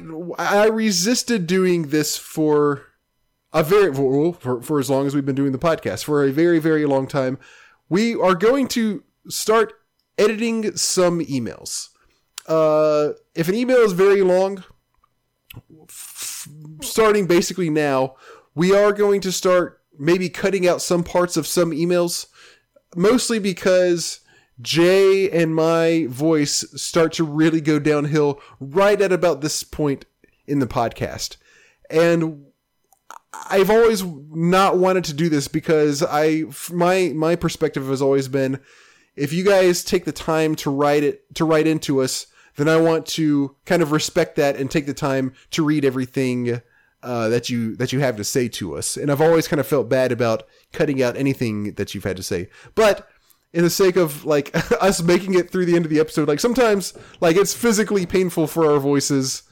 Uh, like I'm not exaggerating, Jay. You can back me up on this. No, absolutely. Um, so to counteract that a little bit, we we we're going to start in some cases, if the email is very long, editing some things out just to make it uh just to make us able to get through this part of the podcast a little bit more. And again, it does kind of pain me to do that because I really the, the our whole goal in starting this podcast from the very beginning was to kind of have conversations with other people to kind of start a discourse with the listeners have them write in and we we really have always wanted to hear other people's thoughts and we still are going to hear everyone's thoughts and we still are going to read all of our, every email but we might not read 100% of every email Yeah, I think I think that's kind of the big key that, that we want to make abundantly clear. Because you know, Robert and I have talked about this for a while, and you know, it, it- there's two pieces to it. I mean, one is is obviously it is very challenging at times when some of the emails that come through that are very lengthy. It is very challenging for us to do it uh, in terms of just damaging our voices. But also, we we do feel like some of the parts of the email section may go pretty lengthy at times, and we, we it's not that we want to necessarily get away from that, but we just want to be aware of that. So yeah, we are still going to continue to read the emails prior to the episode of the podcast but we are not going to read it in full on the podcast all the time. So just to make that very clear. and a lot of times i haven't even read uh, most of the email well like 99% of the time i don't even read the emails beforehand but I, I will glance at them so basically what i what i'm what i will do now is glance at the email if it if it's a long one then i'll read through it see if i can chop it down a little bit and uh and go from there. So with that said we've got we got a good number of emails this time. One two three four four five maybe six. Um so let's get going. This first one ah it's a very short one actually. This one's from sven. Uh sven says a new level of cringe. Up for a new peak level of cringiness? Watch wow of course it has to do with billy mitchell. Watch billy mitchell's account of himself and his illustrious gaming career in this video Something or someone like this can only become real in the marvelous, marvelous U.S. of A. He and he uh, so he sent me. I'm gonna see if this is. it's just we don't have to. All right, Sven. I really, honestly, will check this out. I I, I don't want to to spend a you know like six minutes on the podcast just getting a reaction video, but I will share this with uh, J and HG, mostly so that they can look at just the picture of the video, just the first frame w- before it starts playing, with Billy Mitchell just giving you a big fat thumbs up. Uh, just go to that link and uh, you don't even have to start the video. You can just see Billy Mitchell there. He's doing his Billy Mitchell thing. He's got the American flag tie, the American flag handkerchief, and he's he doing looks so old. um, He's a very cringy dude. and he's got his tie on the outside. He's got a vest on, but he's got the tie on the outside of the vest. So that's uh pretty killer. I'll check this out, Sven, but I'm not going to do it during the podcast. But thank you for sending it in. Next one comes from Father Beast. Father Beast says, Hey, classic gamers, this is Father Beast. I've been having trouble lately summoning the energy to do much of anything except go to work these days. But I did want to write with a quick note. I want to say, hell yes, I will join in on playing Civilization 4 for Game of the Quarter, but I am a little confused. My wife bought me Civ 4 complete for my birthday in 2009, uh, so the game must have come out in 2006 or 7, right? Oh, wait, I'm a computer. I can look. Okay, it came out in 2005. I also intend to play Quest for Glory 3 as I continue the summer of Quest for Glory. he's been do- Jay. Do you, I don't know if you remember, but he's been doing this ever since we played Quest for Glory Yeah. like three years ago. He just decided he's going to do it on his own every summer from now on. He says, but I'm not sure when I'll get to that. I also don't know where my discs are for Civ 4, so I might just get, get it on GOG as it's worth it. Also, I'm playing another classic kind of game, and I might report on that in the future, Father Beast. All right. Next is from Jonathan. Jay, I'm gonna just paste this in our Discord real quick. I, uh, I'm gonna let if if you don't mind, I'll have you read this one. No, by all means. Uh, Jonathan says, "Hey guys, just a quick shout out to those who wrote in last week asking for advice about Final Fantasy Tactics. I agree. Good call. Good call, Jonathan. Uh, I've beaten it and played through recently when I learned a hard lesson. Make sure you have multiple save files. That is actually a really, really good tip, actually, because there are some definite spots where you can get stuck and lose your whole entire playthrough um, if you don't do, if you do not do so." Uh, Jonathan goes on to say, "I know, I know it's common sense by now, but that doesn't change the need to hear it. Well, especially with people who are new, right? It's definitely something they may not have heard." Yeah. Uh, Jonathan goes on to say, "I forget where it is in the game, but there's a mission where you uh, that has you save between battles. After wiping the first level, it didn't occur to me that I might lose, but the problem is." That this level didn't let you return to the map. So when you reload, you start in the battle, Yep. uh, and the battle is set up, and there's uh, there is a character you must save who is on the other side of the closed gate. Yeah, that's one of the battles. Oh, the closed gate one. I got stuck there.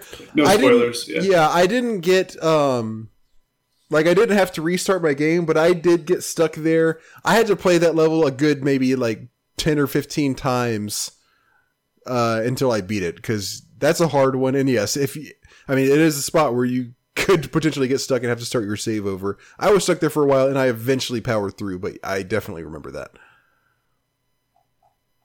Yep. Uh, he says, I tried five or six times, but didn't have the right jobs or abilities to keep them alive and ultimately lost about 20 to 30 hours of gameplay. Haven't touched it since. Maybe it's about time to go back. Um, I've been playing Fell Seal Arbiter's Mark for the Switch, which play which pays homage to Final Fantasy Tactics and enjoying it quite a bit. Uh, one of the story, uh, one fun story about Tactics was when leveling to 99 before fighting the second story about the map. lots of yelling and throwing rocks. Oh yeah, Why would you do that? That'd make the game super easy. Um, and he closes out the email by saying, "Talk soon?" Question mark. Do you know what that's about? I don't get that. Uh, don't know what he's talking about there. Sure, we'll talk soon. Maybe he's just saying he's going to send us another email. Please Well, do. We'd love to hear it. All right. Next. Oh, we got to follow. Oh, that's right. Okay, yeah. We got to follow up from Father Beast. He says, um, Hello, Classic Gamers. This is Father Beast. As I said, I was playing a uh, sort of retro, sort of a retro game that I might report on, and it was a remastered game, Bard's Tale uh, Trilogy Remastered. I'm an old fan of the old Bard's Tale games, and I played the first one almost to completion on my Commodore 64. I bought Bard's Tale 2 and 3, but only played a little bit of them. Excuse me. Uh, so, anyway, spoilers. I finished the first game in the remastered version. So, let's get down to it. The first game was called uh, Tales of the Unknown The Bard's Tale because they had intended to make a trilogy, which they did. This is essentially a dungeon crawler with turn based combat. And before each uh, combat round, you select what each characters will do. And with all your commands queued up, the game executes your commands, and the enemies attack in whatever order it thinks they should go in, probably based on an unseen dice roll. Regarding levels, when you get enough experience, then you can level up, but this doesn't happen automatically. You have to go to this place called the review board, and they will advance your level. Your mages can also get new spells there uh, when they are leveled up enough for them, as well as change to a different kind of mage when they have learned enough. Your mages can change once they advance to the third spell level in their current class, but I always went all the way to the seventh level before changing, uh, since you can't go back to a previous class. Your spell points recharge slowly in the daytime, but not in a dungeon. You can visit a place in town called Roscoe's, and he will take money to recharge your mages. Then there's uh, the glorious loot.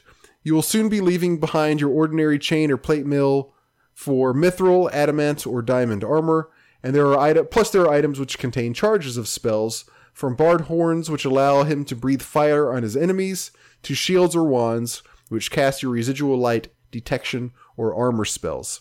It seems like you were always running into some neat new bit of stuff.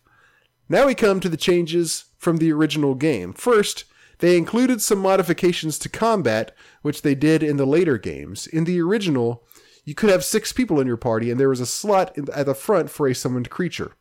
In combat, Only characters in the first three slots could attack by melee, while the ones in behind could cast spells or do ranged damage. Now you have seven slots, and summoned creatures move to the front. The first four can fight melee. Monsters can appear in up to four groups. In the original game, only the first two groups can melee with your party. Uh, in the original game, your armor class got better as the number got lower, and the best was minus 10. Now, the armor class is not limited. This category of changes would have been enough to let me finish the first game. I couldn't finish the game because I was always having to leave the last dungeon to get my party fixed. This time, I only got one of my guys turned to stone a couple times, and I was able to heal him without leaving the dungeon. Oh yeah, there's other improvements like graphics and sound, and I admit it does look and sound great. I just don't care much about those. All in all, I really enjoyed it.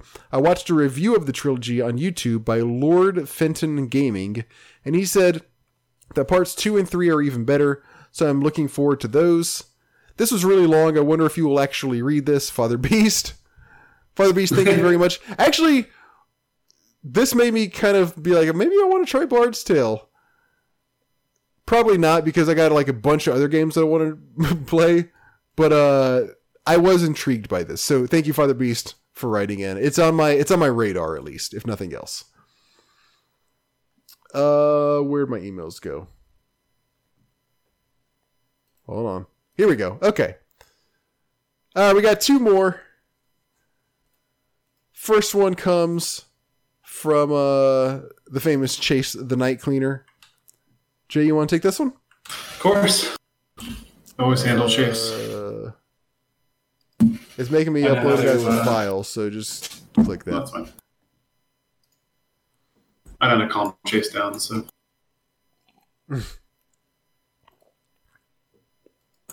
uh, here we go. Chase says, "Hello, gentlemen," and oh man, I don't want to screw this up. Hungary. Okay. Oh, okay. I thought he was trying to make a, a pun of some kind. My apologies. I, I thought he like I thought he was like trying to combine two words to make a pun of some kind. I just really Nope, he's just saying Hungry Goriya. Okay, thank you. Uh, Chase and I clean here with your episodic email of the show. How exciting!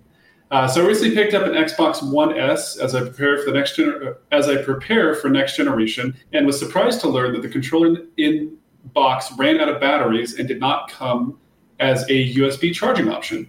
I started getting flashbacks to the 360 era where I burned through double A's like crazy and just thought it was such a funny design choice. Even the Wii U's tablet was a USB rechargeable device. So I now say, "What's up, Microsoft?"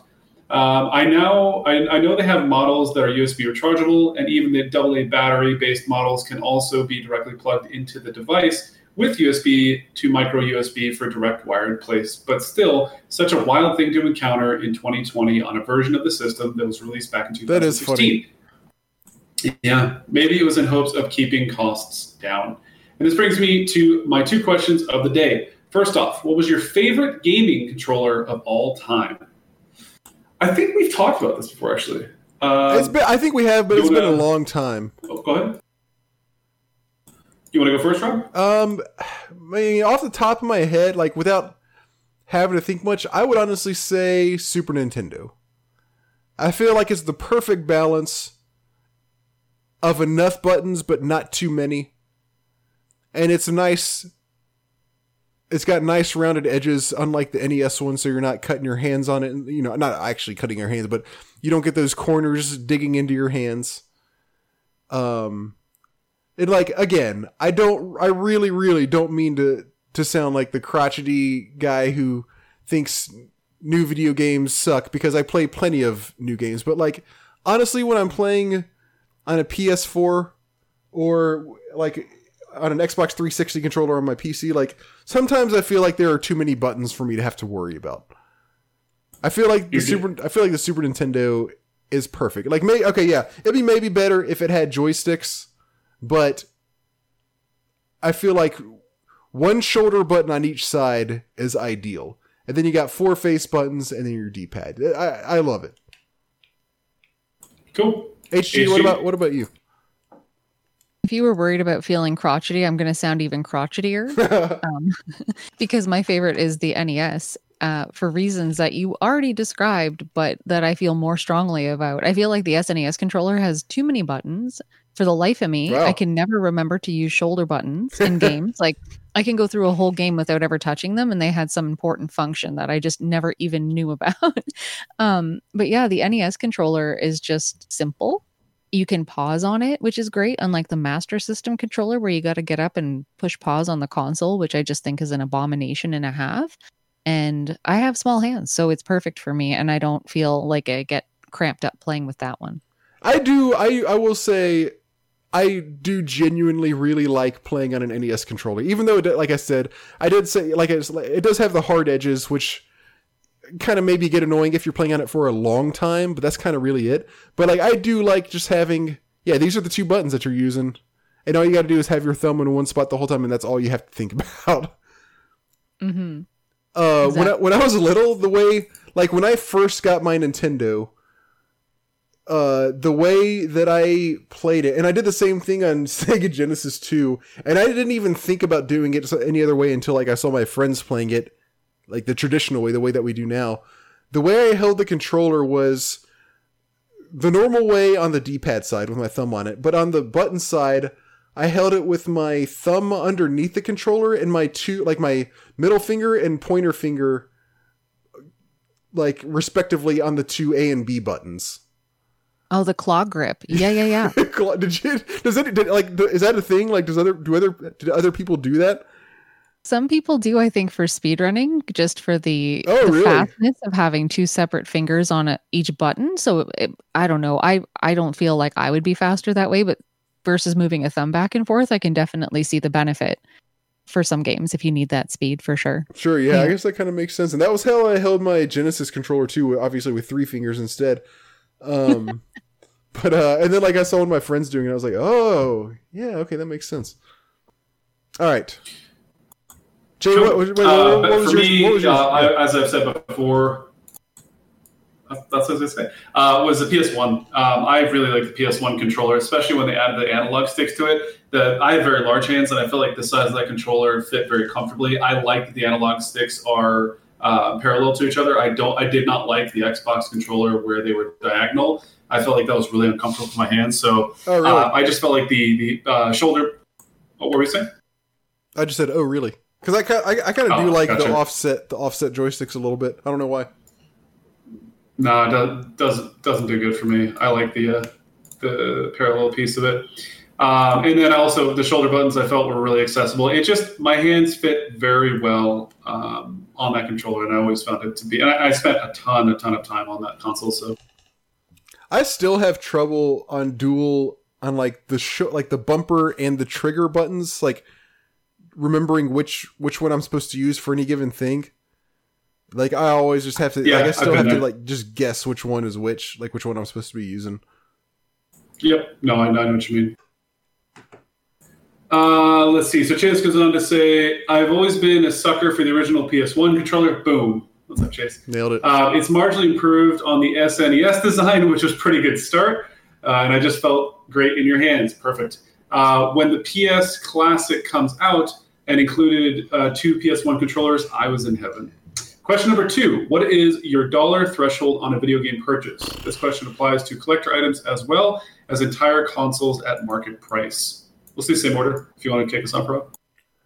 I mean, I don't know that I, I it's kind of a hard question to answer because to collector's items as well. I mean, it depends on the thing, you know. Um, like I don't know if I have a if I have a hard threshold.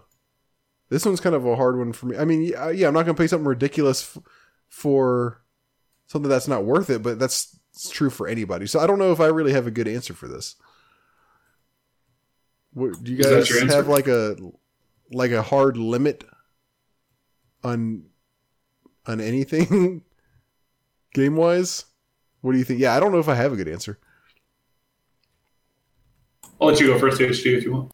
Sure. Um, I think for me, in terms of games, I don't really ever want to pay more than the price of a new game today. And Okay. That's exactly where my head's at. You talk about Yeah. the sixty dollar price tag. uh, in Canada, it's more like eighty dollars before taxes. So yeah, um, in that in that ballpark. I live in Ontario too, so we have a thirteen percent sales tax on top. So a new game for us is close to almost a hundred bucks, 90, 100 bucks. So, Wow. um, yeah, it's kind of crazy, but I don't know, when I'm at a game convention and I see a game for 50 bucks, 60 bucks, I think like that's kind of approaching what I feel comfortable playing or paying for something. Uh, but I'll often try to trade. Like if I have extras or something, like I actually have no idea how much money comes and goes from my hands at conventions because I'm trading in games I bought maybe months ago, Mm. but I feel like are worth something. But in terms of actual hard cash, definitely like 60 bucks. Like the most I think I've ever paid for something was $160 for Crusader of Centy, which I had never seen in the wild. I'll probably never see it again. And I picked that up in a heartbeat. So yeah, I, I it like um like you guys were saying, it really depends on the item, right? Yeah. Yeah. I- I'm in the same boat there. Generally, for me, I, I try not to. I, I'll be honest. I don't even generally go for a lot of the AAA sixty dollar titles. At least um, my end. I usually try to buy things after they've gone on sale. I'm very patient with it. So I even I would say sixty dollars is definitely my limit, especially with the Switch, because like obviously a lot of stuff for the Switch hasn't gone down in price at all. So that's pretty much the limit for me. Cool. Chase goes on to say, I ask because rumors of next generation console prices are starting to surface and they aren't cheap. It's sounding like both devices will be around five to six hundred dollars, uh, which USD, which for some folks is no small chunk of change. Gaming as a hobby is inherently expensive with a lot uh, with a lot of the cost going into your console or PC of choice, and depending on what device you prefer to play on, the software prices vary with some uh, first party content like Nintendo games rarely or never dropping in value, as I was just talking about, um, or going on sale while the system is still being circulated in stores. So, what's the dollar value of a thing in gaming that you are? Wait, sorry, let me just. So, what's the dollar value of a thing in gaming that you are like, nah, I'm good for now, thanks. Um, yeah, I think we kind of touched on that. I mean, anything above market prices is a definite no, and then even generally, I'll wait on things to wait for sales. I mean, Steam sales, summer sales, all that kind of stuff are are usually uh, big for me. Yeah, um Yeah, it's so hard for me to say because sometimes I'm a sucker for stuff, but other times like like a lot of and I and I think this is true for a lot of people. A lot of the time the point where I draw the line is DLC. It's like no, I don't I don't want to I already bought the game. I don't want to like if it's a game, you know, unless it's a free to play game like League or something like that, which I haven't played in years, but like that was one where I spent money on, where I did spend some money on like uh, uh, fucking like skins and stuff. But if it's a game that I paid for in the first place, then I'm very, very hesitant to ever pay more money to the same game to get extra things. Maybe that's the best answer I have for this. As far as nah, I'm good for now, thanks. Yeah. Um, and Chase closes up by saying, and that is it for me today. Thanks as always for all that you do and for this little sweet little section of your show. And thanks you, thank you to Hungry Goriya for your great content on YouTube. I'll be sure to catch up on your videos as all of them appeal to my nostalgia and the video quality and editing is top notch. You make me proud to be a Canadian. Cheers and talk again soon. Chase the Night Cleaner. Oh, that's very sweet. Thank you so much. That was cool. Thanks, Chase. Chase is great. Don't tell him I said that, but he's great. Yeah, I'll, I'll edit it out. Uh, this one comes from Jeffrey. the subject line is Goriya. I, I, okay, I'm just going to read this. I don't quite know what he's asking. Subject line is Goriya is like LL equals Y sound? Question mark. I guess he means. Does that mean gorilla? That's my best guess as to what he's even saying right there. Sorry, Jeff. I can't. I can't quite parse your communication there. Uh, so I'm just gonna go on with your email. What was that? I was just gonna say I get hungry gorilla once in a while because people are like, "Oh, well, I don't know how I'm supposed to say your name," or they misread it. So I do get hungry gorilla a lot. But yeah, I based on your interpretation, I would agree that That's- they're asking how to pronounce the name, and I think probably- it's Goriya. I think it's Goriya, but yeah. I think it's Gorilla too, and maybe that was supposed to be like a translate. Like maybe they're trying to say gorilla in the translation. Like, you think that's possible? I don't know. You're just like a little furry beast that lives in a cave and demands meat. I don't know. It's hard to tell from the the 8-bit sprite work what you're actually supposed to be. My best guess is that it's supposed to be a gorilla in the game, and it wasn't tr- uh, quite translated well. But yes, I think the pronunciation, regardless of that, would be gorilla, because Jap- uh, in Japanese there's not a rai sound, but there is a re sound. Mm. Uh, anyway, Jeff sa- Jeffrey says, "Hello, friends.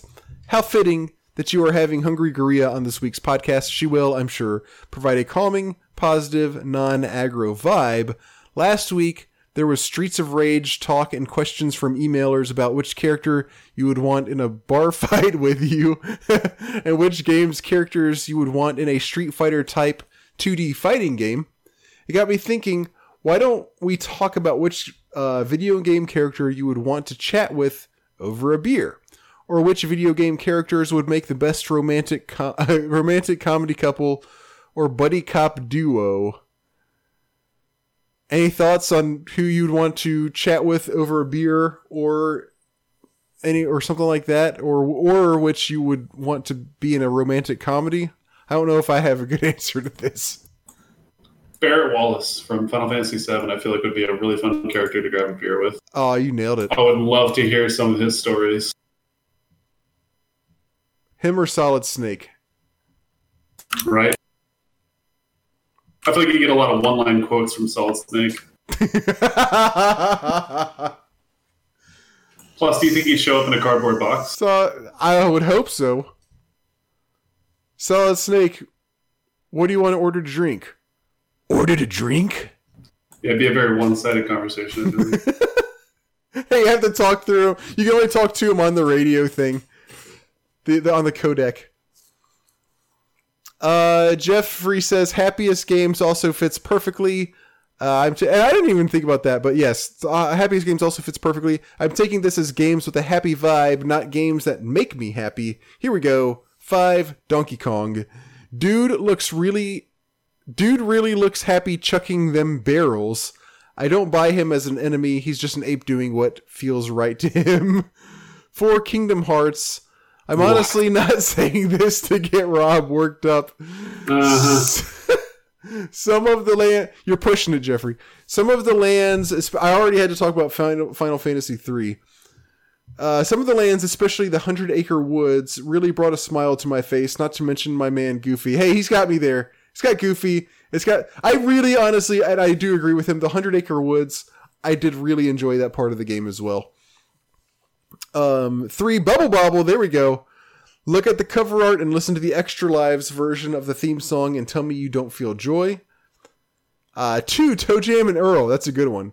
So funny, so fun, so bizarre in all the best ways. The color palette, the characters, the worlds, even the sound of this game is happy. And if you can play two players, it's exponentially better. Yep, agreed all around. And number one, Chrono Trigger. I, uh, am I breaking my own rule by picking my favorite game? Maybe. But part of what I love about this game is that it just oozes joy and positivity out of every single sprite. Disagree and you can fight me. A few emailers have asked about Final Fantasy Tactics tips lately. So here, so I thought I might throw some out there.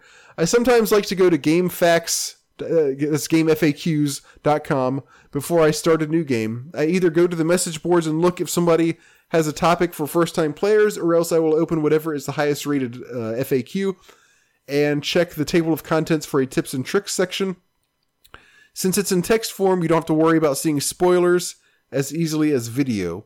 I find they are usually good about giving general tips about mechanics or early game advice rather than specifics like how to be a, beat a specific boss or get past a specific area. Yes, I definitely was, will second Jeffrey on that recommendation.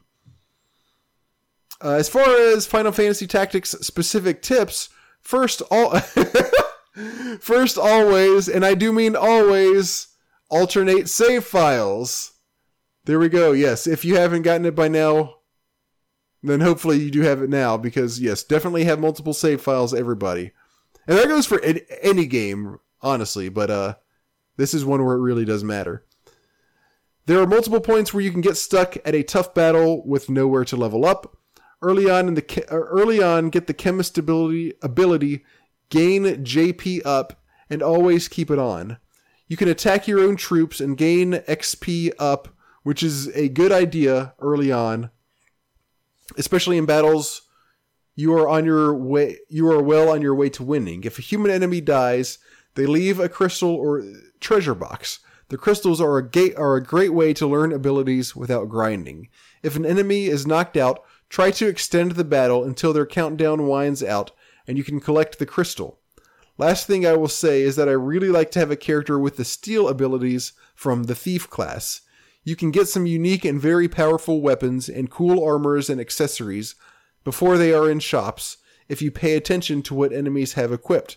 I feel like that's a good start, and Jay probably chimed in with more advice as this was being read. Jay, anything to add?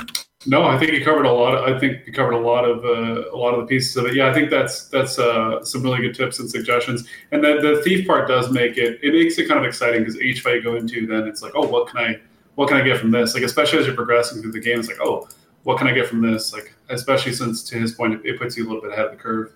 Right. All right, cool. He says that's all I've got for now. Tried my best to keep it brief because I know that the email section can get laborious sometimes. Uh, if it's one of those times when a bunch of people, uh, when a bunch of people send one, especially when some people have a lot to say. Glad you have Goriya on. I'm looking forward to hearing it. She was great on Drunk Friend, and since then I've tuned into her in, into in to her Twitch channel several times. Later, Jeffrey. Oh my goodness, that's very sweet. I'm thrilled that people are just wandering in and consuming whatever I happen to be doing on the internet on a particular day. Thank you so much for that, folks, that do decide to pursue me outside of this venue as well. Thanks so much in advance. Yeah, that's super cool. Thanks, Jeffrey. Um, very, very briefly, we'll do current gaming subcast if we have anything to talk about. Um, HG, we've talked about this very briefly earlier. You said you don't play a lot of current games. You said you have been playing a little Animal Crossing. Anything, anything else that like? Do you play many? Like, like I know you already said not much, but like, how often do you play more modern games? Pretty much never. Um, okay. And it's not because I have anything against any current generation stuff at all. It's just mostly because I have such a large backlog of retro video games that I've collected. I just have been prioritizing those. And by the, I swear to God, before the time I get anywhere near current day stuff, it's going to be when it's already retro again. So yeah, I, I do have a Switch collection. Most of it's still in the shrink wrap, unfortunately. Um, but yeah, I just am really interested in catching up on all of the things that I've already missed. So yeah, I really don't do very much modern gaming at all, unfortunately. Gotcha. Uh, Jay, anything uh, you want to talk about? No, not currently. Um, I haven't really been doing a whole lot of uh, uh, recent gaming. Most of the stuff that I've been doing has been classic. So, all right. I don't actually. I actually don't have. I don't think anything either this time. I've been playing a lot of chess lately, sort of randomly. Wow. And uh, so that's what I've been spending a lot of my time doing besides playing instead of when I normally would be playing current games, I've been playing just a shitload of chess. I don't know what's come over me. I tried sort of like learning chess uh, maybe about 2 years ago, maybe more like 3 years ago. And it was like no matter what I did, I was fucking terrible. I just sucked at it and I don't really know what happened, but I randomly kind of got the urge to to play some chess again, and I've actually gotten like I'm definitely not good, but I'm to where I can actually win games now. Whereas before it was like I never won a single damn game that I ever played. So uh, I don't know what's different this time, but I'm sort of have been hooked over the past two weeks, and that's like really what I've spent my what I've been spending my free time doing. So uh, so I don't really have anything current gaming wise to talk about. Um, it's a first. It's a first. Yeah, it is a first. I did just fin- this again. Isn't related, but I did just finish today. I bought the the, the um the Nintendo Lego set. You know, with like oh, yeah. the, with the little TV and stuff.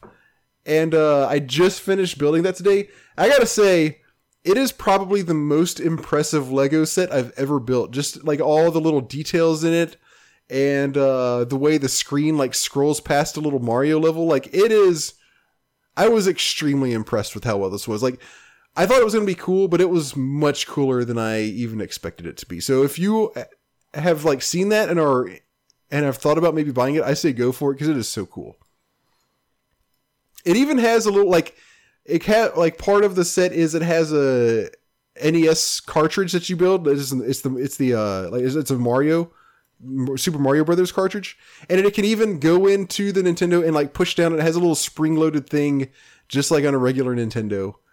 Um, look it up if you haven't seen it, because it even has like, like I said, it's got the uh, Mario level on the TV that you wind a little crank and it like scrolls through a little Mario level. It is nuts. It's super cool.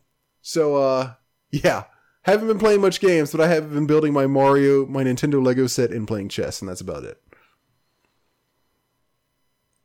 Uh, with that, I think that's going to be a wrap for episode 149.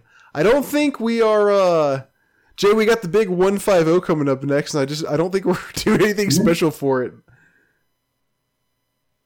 Yeah, not as of now. No. You got any ideas? Maybe we'll, maybe we'll like eat a steak or something like that. Like awesome during the episode. How about that? Or donuts. Uh, more on the side of donuts. Bring your favorite food to episode 150. How about that? That's gonna be our special thing, and we're gonna minimum 150 calories. No, more than that. It's gonna be more than that. If your favorite, if your favorite food is 100, is only 150 calories, you're not like what are you like? You're not living life. You might as well just have a glass of water at that point, right? yeah, exactly. Let's do that. Let's bring our favorite food to episode 150. Right. Jay, let's how, do how 150. How about 150 grams of sugar? Is that, is that Dude, 150 donuts. Can we do? Excellent. Yeah. Whoa, whoa, whoa. Can we do this? Can we bring our favorite food to, to the next episode? I really want to now. Sure, I'm down. Okay, are you really gonna do it? Oh my god, we're gonna get sleepy halfway through from the food. I'm down. I'm down. Okay, let's do it. Favorite favorite favorite food item to the next episode, whatever that may be. It'll be a surprise. I think I've already said mine though. Um and uh okay, yeah, so you guys have that to look forward to. It's going to be fucking nuts up in here. Um next top 5 as I said is top 5 games that you hate the most. Our game of the quarter is Civ 4, so if you want to write in your thoughts on that uh, for the episode that we talk about that, please do so. Let me see, Jay, is that going to be the next episode? Depending on when we do it, I think the next episode. So this one was a little bit late, um, so we could record on the weekend. The next one, if we stay on schedule, would be August eighth. You mean September? Yes, thank you. And then the next one after that will be September 29th. So I think, so I think Game of the Quarter will be two episodes from now. It's not going to be the next. Yeah, one. I was going to say, based on our scheduling so far, it's probably going to be the 29th. Okay, so probably it's going to be the 29th or somewhere around there. It's definitely not going to be uh, earlier than that. Yeah. So uh, we got two episodes before Game of the Quarter, but again, it's Civ 4. If you want to uh, play that and then write in your thoughts for when we talk about that, please do so. Um, and then now it's time for, for us to plug all our stuff. I am at King Octavius on uh, Twitter. Please feel free to follow me there. You can follow the podcast. We are at Class Gamescast.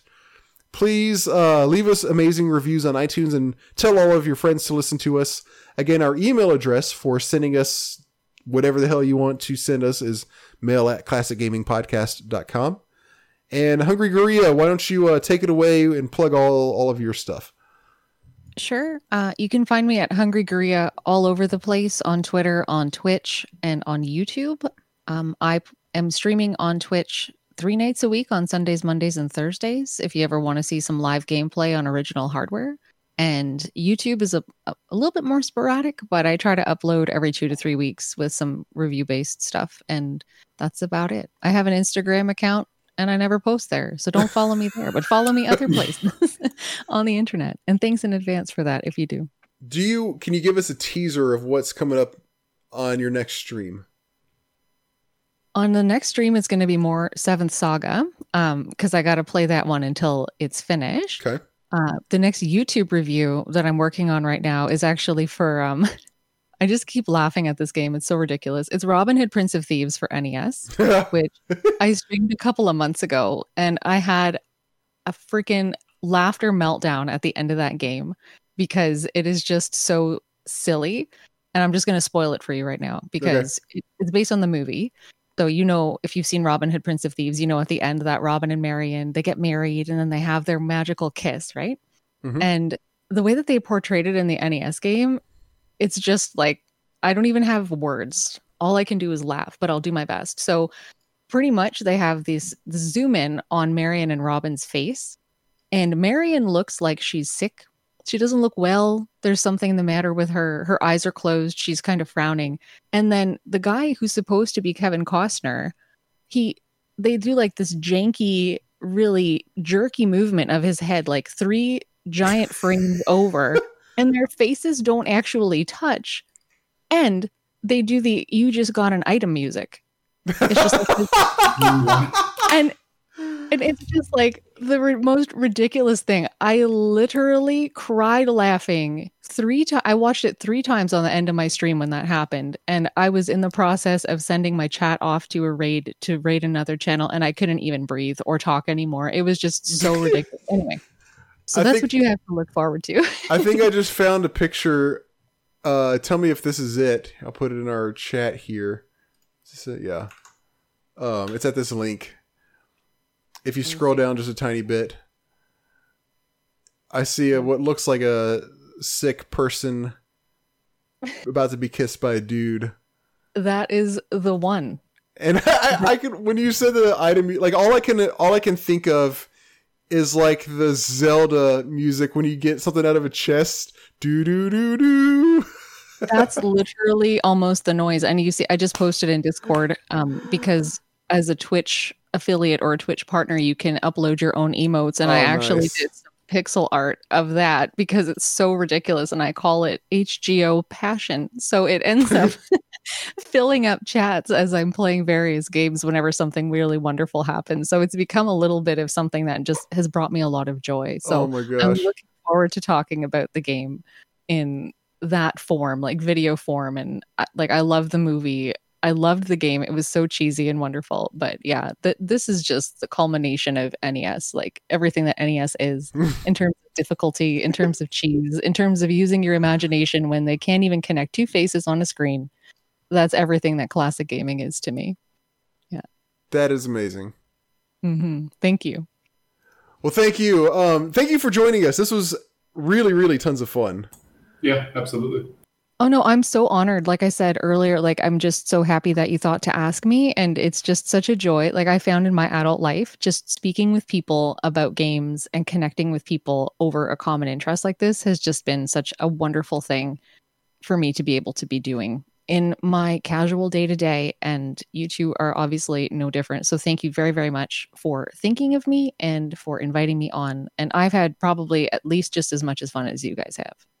Awesome. Well, I'm very glad to hear that, and I'm, and I'm glad it wasn't too. Well, maybe it was too long for you, but at least you hit it pretty well. If if if it was, um, but I think we'll have to add you into the rotation now of of SNES Drunk and Gaming J and our friends over uh, at IndiePod, and I think I think we're gonna have to have a fourth occasional special guest now. So if if you'll come back sometime, uh, we'll definitely do it again. I would love to. Yeah, definitely stick me in there. Awesome. sure. Will do. Um, and I think that's a wrap. Jay, is there anything that I'm leaving out, or are we good to uh to to call this one a, a show? I think we're good. All right. Well, thank you again, everybody, for listening, and uh, we will see you all in about three weeks.